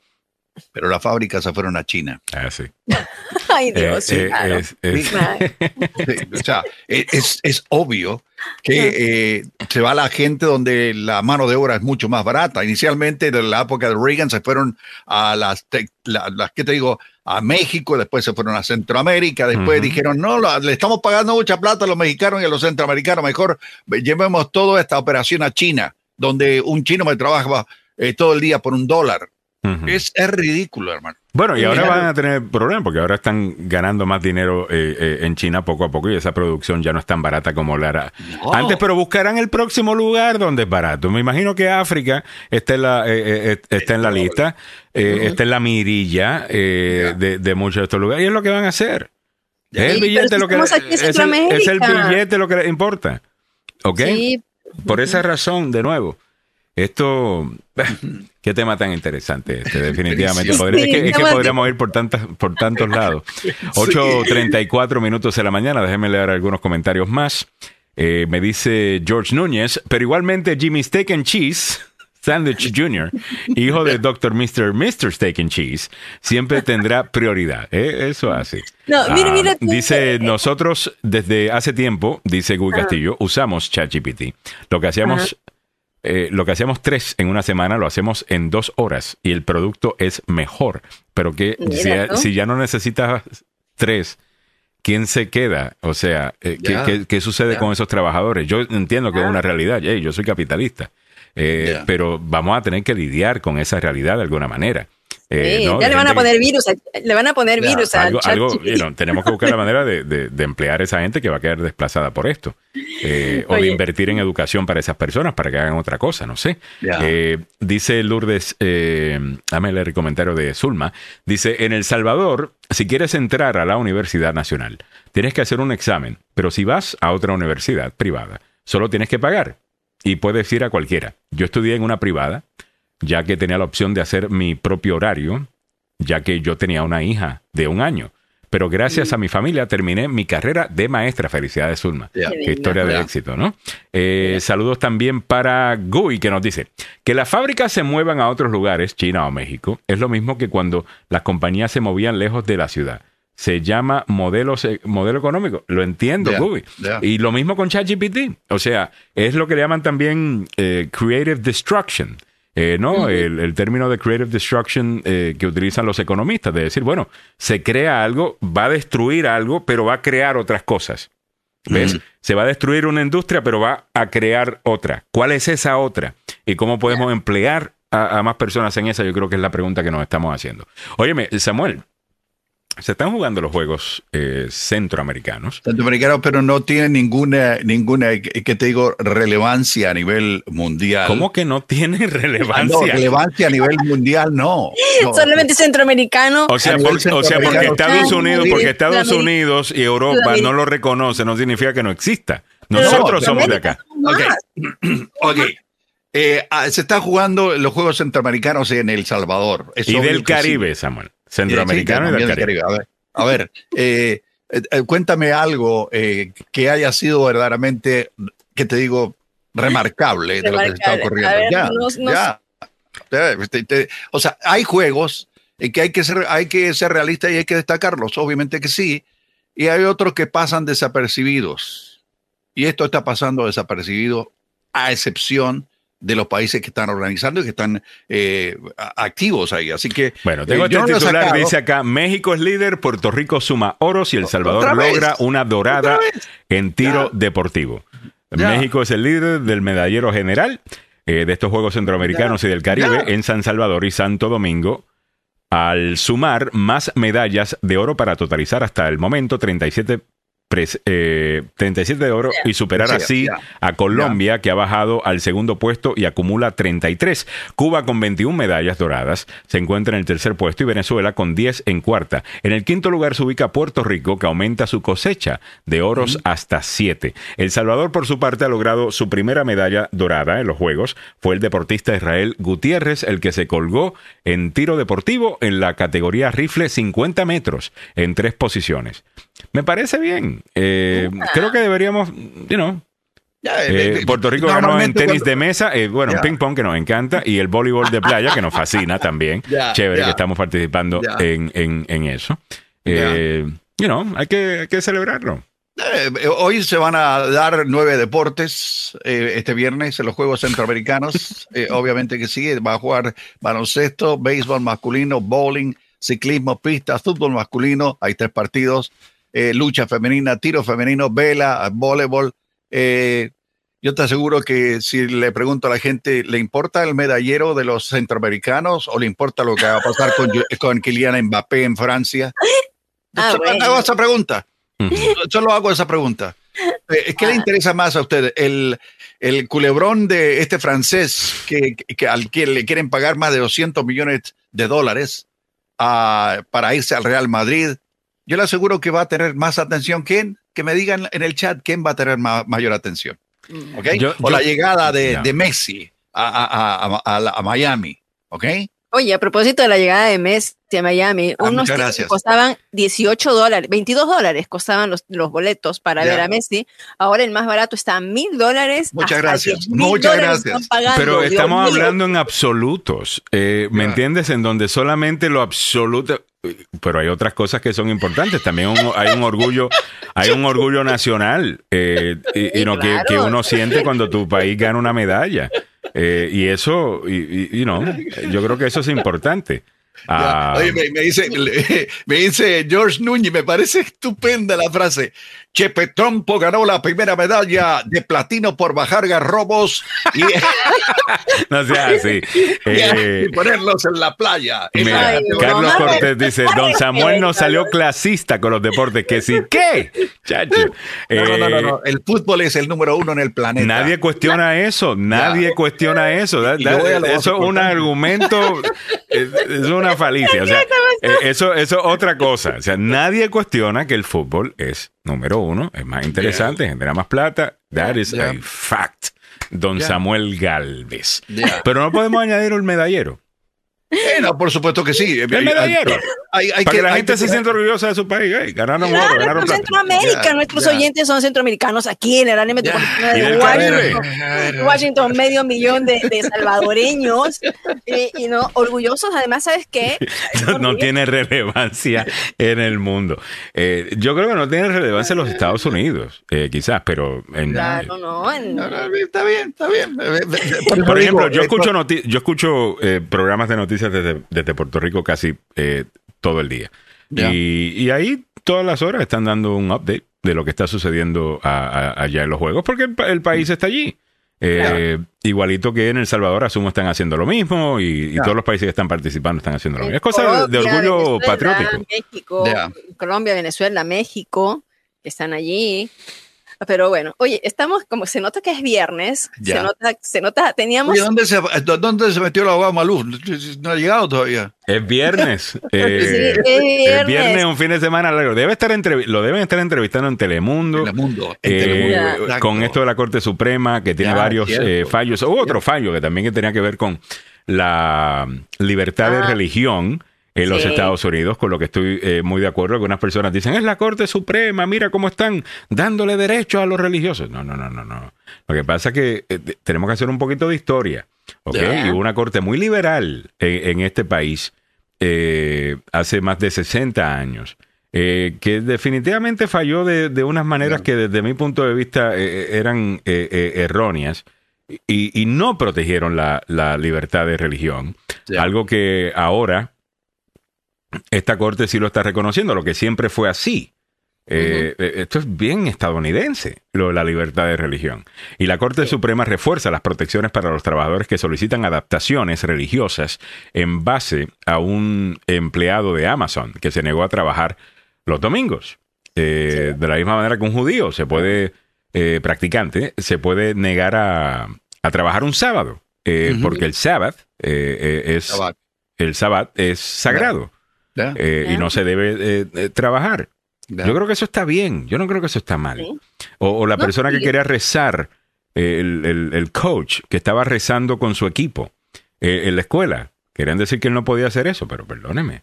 Si, si él no está forzando a los estudiantes a rezar y él simplemente va a rezar y los estudiantes se unen a él, ¿por qué él no puede hacer eso? Sí, ¿no? Pero es, es- es- bien interesante porque este caso de la libertad religiosa, eh, bueno, no libertad religiosa, sino eh, que los trabajadores soliciten una adaptación religiosa para protegerlos, eh, llegó, llegó hasta la Corte Suprema por eh, un cartero que estaba en la zona rural de Pensilvania, Gerald. Grove, a quien le dijeron que como parte de su trabajo tendría que empezar la entrega de paquetes de Amazon los domingos. Él se negó diciendo que sus domingos son para la iglesia y para la familia. Y entonces ahora el, el caso, por supuesto, mm, llegó, o sea, fue negado, después fue a la Corte de Apelaciones y de la Corte de Apelaciones pasa a la Corte Suprema. Imagínate que él pudiera protestar esto, que llega, llegue a la Corte Suprema y que se, re- se refuerce esto de, este derecho importante, ¿no? Él dijo que espera que esta decisión permita que otros puedan mantener sus convicciones sin vivir con el temor de perder sus trabajos por lo que creen. El caso es la Yo lo última veo bien. confronta- Ya. La bienvenida a la- al, que, al que estaba ausente, me imagino. Abogado, ayer lo vi en Telemundo cuando reventó todo esto. Me Eh, imagino que lo tienen ocupadito, abogado, con... con- Un poquito, un con- poquito. o sea, eh, entre los casos de Donald Trump, las grabaciones de Donald Trump eh, y la Corte Suprema lo tienen bastante ocupado en Telemundo como sonalista legal. Absol- y especialmente cuando llaman a algún tipo de bomba en la Corte Suprema y todos tuvimos que salir, irnos Oh. a, a dos cuadras, bueno, amenaza. tuvimos que irnos para el Capitolio. Ya. Wow. Así que... ¿En serio menos pasó eso no es aburrido. No, estaba, no estaba al día con eso, eh, Sí. abogado. Abogado, Después de la decisión de la Corte Suprema. Correcto. después de la- hubo una amenaza de bomba. ya. Ah, hubo algún paquete que dejaron en la Corte Suprema. Un regalito, dicen. Sí, eso, no, eso, eso no ayuda No, a nadie. no, no Era para meter miedo, Eran- pero eso no eran ayuda nadie. tamales, ah, wow, eran tamales. Eran tamales. Wow. hoy, para hoy. Un poco temprano para, para tamales, pero... Abogado, hemos hablado bastante de la decisión. Traté de. Ayer me escuché los argumentos orales eh, de, de este caso, las cinco horas. Me pareció bien interesante. Definitivamente que hay exageraciones en la extrema derecha sobre lo que hacía acción afirmativa. Eh, pero no quedé completamente claro de que esto iba a hacerle tanto daño como me dicen va a ser. Eh, el- el- eh, he escuchado que muchos hablan de Berkeley en California, que bajó la cantidad de afroamericanos que entraban a esa escuela después de que cancelaran acción afirmativa a mediados de los 90, pero vi también que en el resto de las escuelas estatales sí subieron los números de afroamericanos y latinos. Con todo y que cancelaron acción afirmativa. Michigan tiene una historia similar, Florida tiene una historia similar. Eh, ¿Qué tan serio es eh, esto? ¿Y no era algo ya que estábamos esperando que la Corte eventualmente fallara de esta manera? ¿Que lo de acción afirmativa siempre iba a ser algo temporal? Eh, Exacto, que la idea era tratar de resolver las desventajas entre personas de minorías y las personas que se crían en un ambiente blanco con el apoyo necesario. Ahora, si quieres mirar el punto de vista legal, es un problema tratar a las personas diferentes bajo la enmienda número 14 de la Constitución. Porque esa enmienda dice que todos vamos a tener el derecho a recibir eh, tratamiento igual y la misma protección bajo la ley. Y eso es un buen punto porque creo que es inevitable crear un tipo de discriminación reversa y decir, bueno, si usted es blanco, ahora, Así que eso es por lo menos en el punto de vista legal. En términos del propósito por el cual se pasó más de 45 años atrás a acción afirmativa, es porque teníamos una dificultad gigantesca en las universidades, porque comenzaron donde solamente aceptaban blancos y hombres blancos. De ahí comenzaron la guerra cuando las mujeres empezaron a estudiar. Imagínese usted una mujer estudiando. Ah, Entonces, revolución. ¿no? Fue revolución. Bueno, y Los una años de mayoría de, suffrage. mujeres en las universidades que hombres. Sí, ahora hay más mujeres Ahora. que hombres. Ahora, eh, el, el siguiente paso fue negarle a la gente afroamericana. Obviamente no teníamos la- el derecho de ir a la misma escuela. Ah. Entonces pasamos Brown versus Board of Education.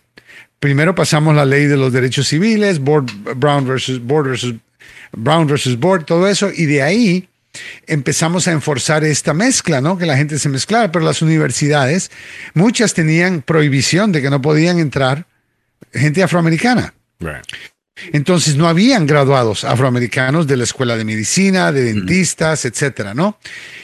Y llegó el momento que se crearon estas universidades que esencialmente fueron lo único que había para tratar de educar a la comunidad minori- minoritaria, como Howard University y otras.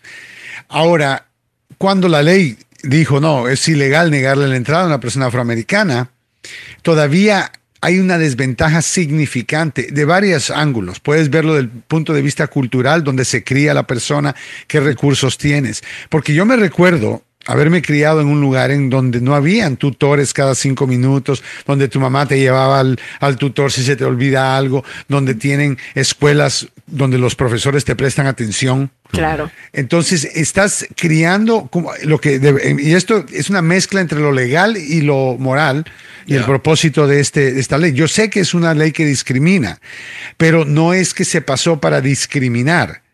Se pasó para tratar de corregir qué y qué tan importante se pregunta usted es tener eh, minorías en las universidades. Es simple. Si yo no hubiera podido ir a la escuela de leyes, ustedes estuvieran escuchando a un americano blanco. No Pero- va a ser un abogado pero usted- latino. pero usted fue a la escuela de leyes por acción afirmativa o fue No, porque usted pero- la capacidad de. de- yo de- fui, yo fui a Howard, que es al revés. En Howard no hay acción afirmativa.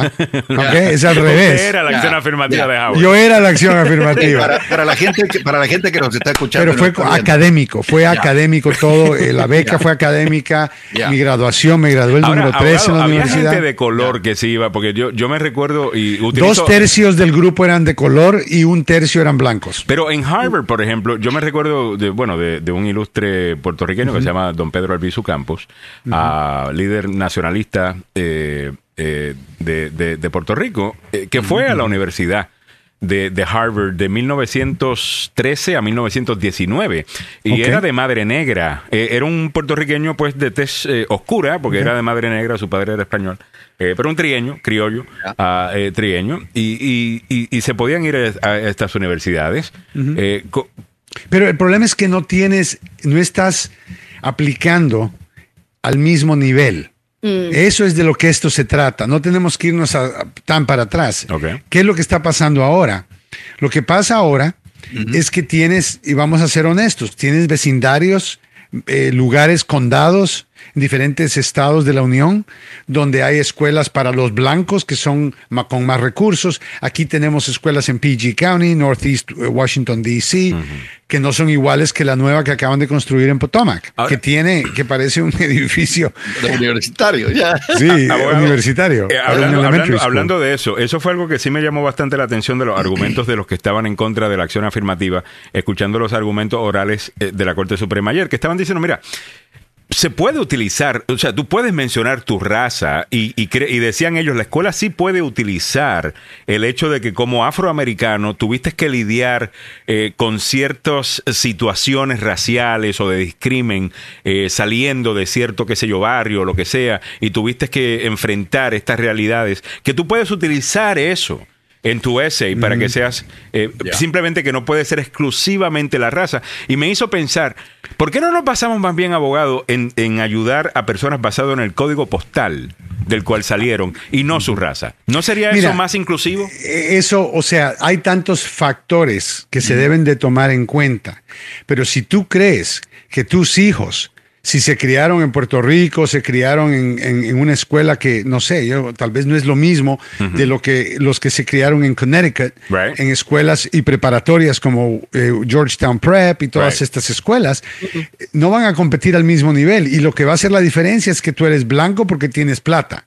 Entonces, para tratar de, déjame pre- ponértelo de esta forma. Harvard ha estado haciendo esto por muchos años, ¿ok? Ahora, ¿qué porcentaje de afroamericanos crees tú que está en Harvard? No tengo la... no, Un no sé. 14%. Un 14%. ¿Qué porcentaje de afroamericanos existen en el país? Un 15%. Un 13.6%. Ya. Están, iba- están cabalitos donde deben de estar, con acción afirmativa. No, Lo no, que no, no, vamos no, a hacer ¿por es hablar, estar ahí? ¿Pero por qué deben estar ahí? porque refleja la, la, Diversidad. la diversidad del país. Y lo importante es que aquel afroamericano que se va a graduar de Harvard, que se vaya de regreso a Washington, Northeast Washington. Pero no que se vaya de regreso a Prince George's Pero no County. debe ser lo más importante que tengan la habilidad académica para estar ahí. Alejandro, ese es un error muy en común y gracias por mencionarlo. A ver. Ninguno de las universidades, especialmente Harvard. Te va a aceptar. están revisando los papeles de ningún estudiante no calificado. Los No, no, eso primeros. lo hablamos, lo hablamos ya, lo discutimos. ya. Ellos limpian primero, por, o sea que los únicos que donde se considera la raza es porque ya determinaron que todos en el grupo están calificados, o sea que tienen notas buenas, que sacaron buen SAT scores y todo eso. Así que eso es un, es Ahora, un, es un false entonces, argument. pero la- en- eh, pero no creo que es un false argument. Yo no sé si la universidad tiene que tener exactamente, you know, 13% afroamericano. No, no, tienen que 18% tener, te estoy latino. diciendo, te estoy diciendo cuando tú lo miras, Yo, yo, creo te que estoy dando tener puntos la de vista. las mejores personas Bueno, que pueden ir a esa universidad, que tienen la latinos, capacidad, que lo latinos, no he terminado, latinos en Harvard, Ajá. 12%, que también refleja nuestro porcentaje en el país. Ahora, vamos a ver, te voy a, te voy a explicar ahora 18% son. dónde comenzó, bueno, es, es el, eh, eh, pero mira esta parte. Ujú. Ahora con acción afirmativa, lo que Harvard está haciendo, los números están más o menos reflejan el, la- la- el país. Pero, ¿cuál es el porcentaje de asiáticos en Harvard?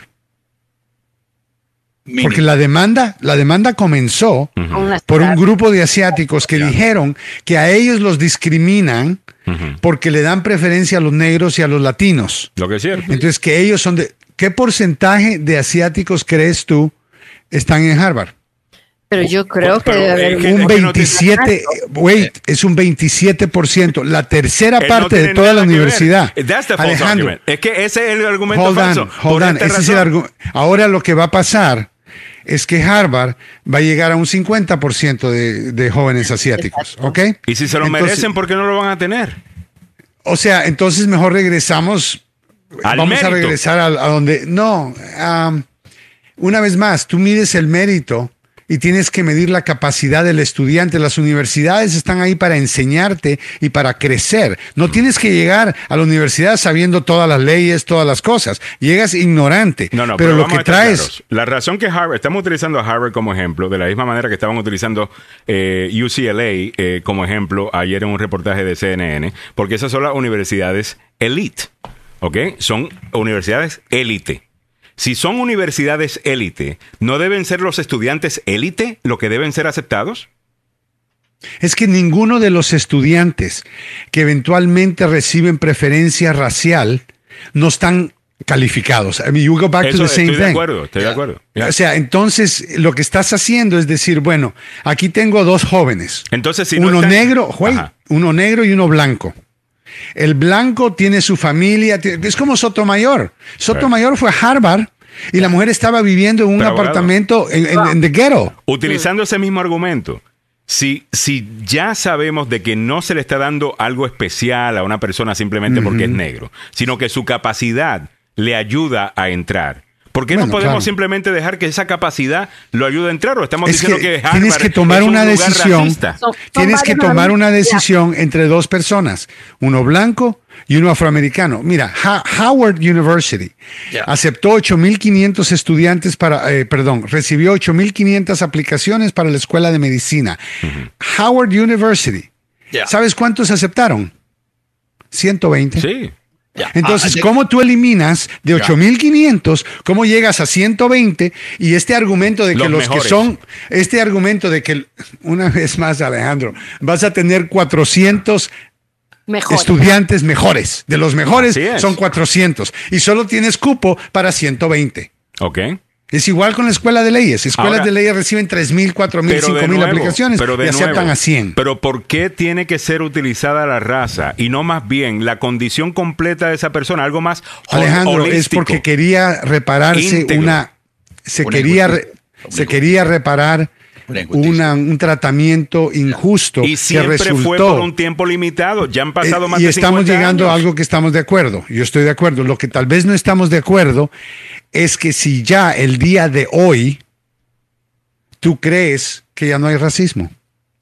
No, en la selección yo creo de que toda- estudiantes. yo creo que todavía hay racismo. Ahora, yo creo que si todavía hay racismo en Harvard, en Yale, en Stanford, yo quiero quitarle entonces a estas universidades el título de, de centros liberales y progresistas, que siempre lo han sido. ¿Cómo es que estos lugares tan progresistas son tan racistas? Que a menos de que el a, a menos de que tengan un sistema en donde tienen que considerar raza, no van a dejar entrar Yo a los entiendo, negros. mira, mira, yo entiendo y te voy a decir algo.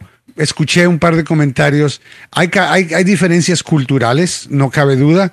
Hay muchas familias asiáticas que se merecen que sus hijos vayan a Harvard porque los tienen encerrados en el cuarto 15 años estudiando, día y noche, parados en la noche estudiando, todo el día estudiando, ¿ok? Es algo, eh, es cultural.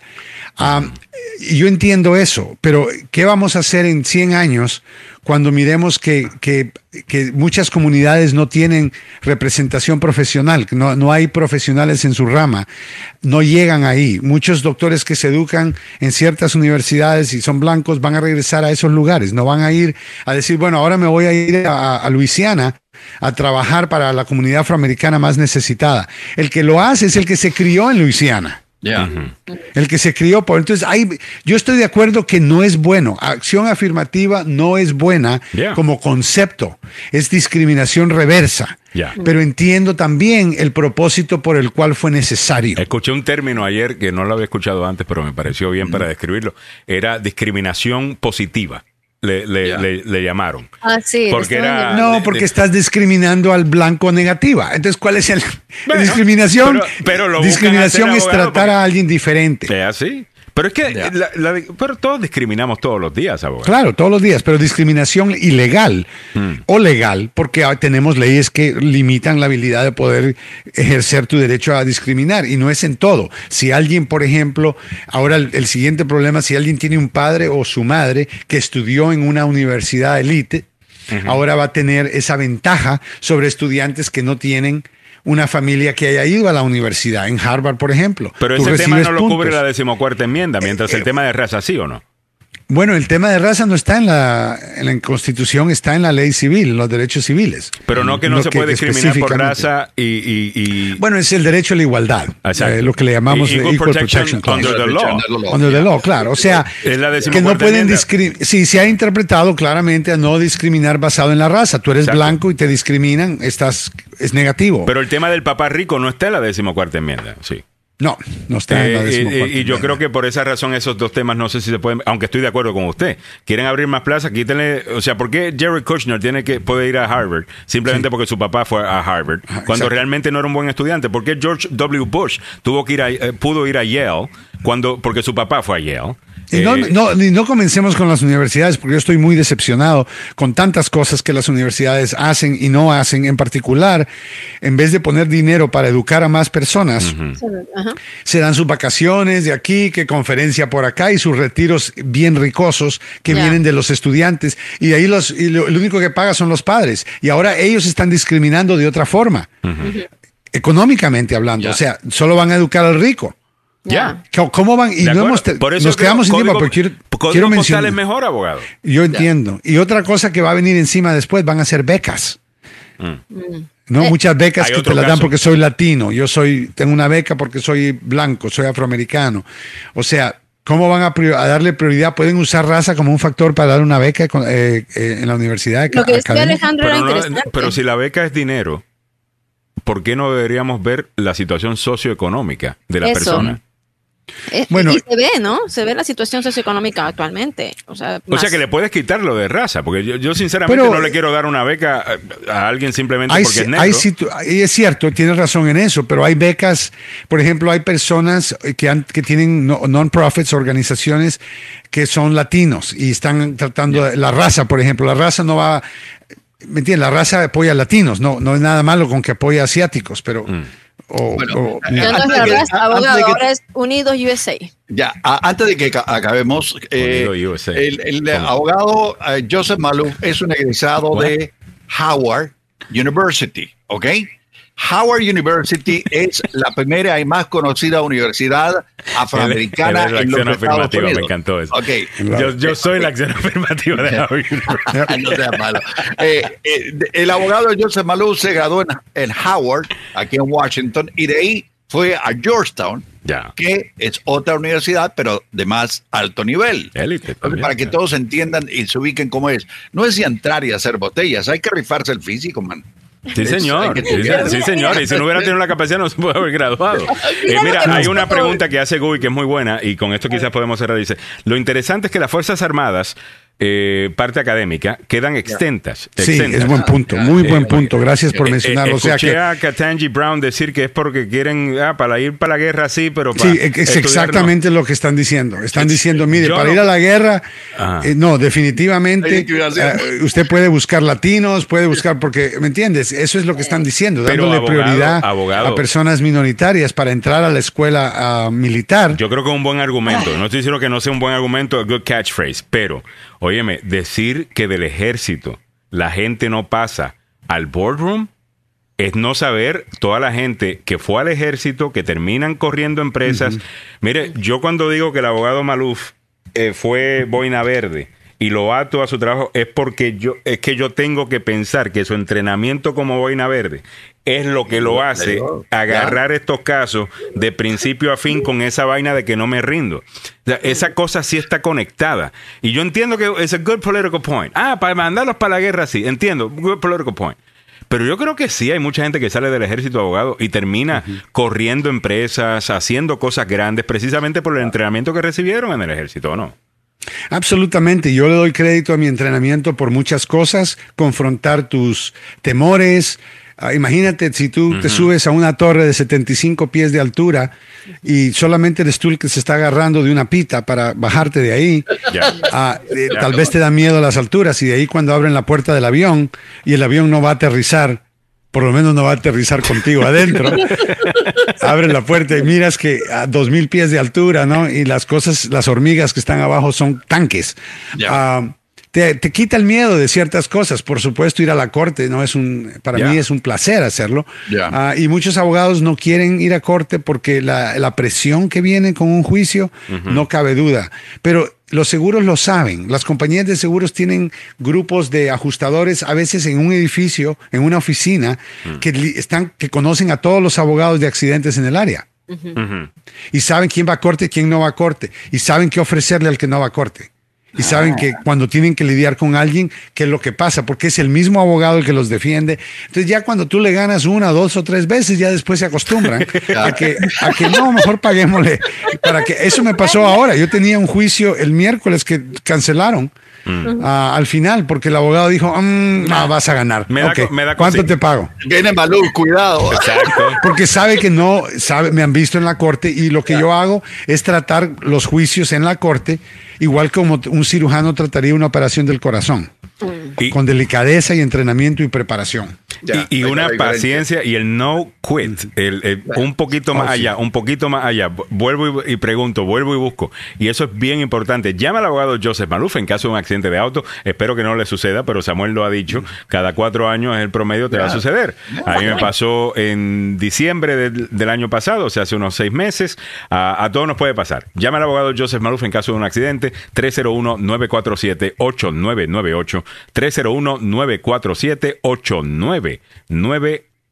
El abogado Joseph Maluf. Y también hemos llegado a ti gracias a el abogado Carlos Salvado, salvadolaw.com, que está ocupado en corte. Eh, Ya. Quizás sea Julio Alemán el que venga por ahí. No, ya, ya estamos ya en, eh, ya en contacto con el abogado Julio Alemán. Ha estado escuchando todo lo que hemos hablado durante la mañana de hoy, que se la hemos dedicado, creo que un 90% Sí. acciones Y aquellos que nos critican, no hablamos de la persona anaranjada, el día, ni el nombre. Ni, ni lo mencionamos. Ni lo día de hoy. menciona, así que no, no No, más y- y- crítica. Y, lo, y lo peor de todo es lo que dijo Voldemort. ayer en, en un chat, di- dijo, Voldemort. gracias, gracias a mí, que yo puse a estos eh, jueces que... Oh, sí, sí, claro. Ay, Sí, sí, gracias a mí. Sí, es que es, que es un charlatán. tan- No Oh. haber oportunidad. Eh, eh, bueno, eh, chicos, siempre. antes de irnos, sonrían para la foto. No nos vamos Ok, a ver. bueno, hasta- déjame terminar diciendo que el abogado Carlos Salvado está ahí. Si se meten en algún problema, 301-933-1814. 301-933-1814. Ok, eh, eh, sonrisa para la foto. Ok, lista. Uno, dos, tres. All right. Very nice. Bueno, feliz 4 de julio para todo el mundo, abogado. Muchísimas Bueno, el gracias. lunes vamos a estar en el aire. El lunes vamos a estar en el aire si usted quiere, abogado. Sí, usted diga. sí. Absolutamente, porque creo que es importante que aprovechemos ese día para educar a la comunidad acerca de lo que va a pasar el 4 de julio y por qué está pasando. Hay mucho Ok. historia que tenemos que, que cívica, deshuesar un poco. Cívica, me se gusta. llama esto, Nuestra cara, educación cívica y legal. Ok. Absolu- eh, de, de ahí viene la parte legal. ¿De dónde crees que viene la parte legal? De la el mundo, independencia. ok, abogado, aquí estaremos el lunes. Eh, no, no, vamos a estar el lunes acá, definitivamente. Eh, muy bien, muchas gracias a todos. Nos quedamos escuchando entonces a don Samuel Galvez y a el abogado El Julio abogado Alemán. Julio Alemán de Salvado, Salvado y Salvado. A continuación, aquí en la agenda.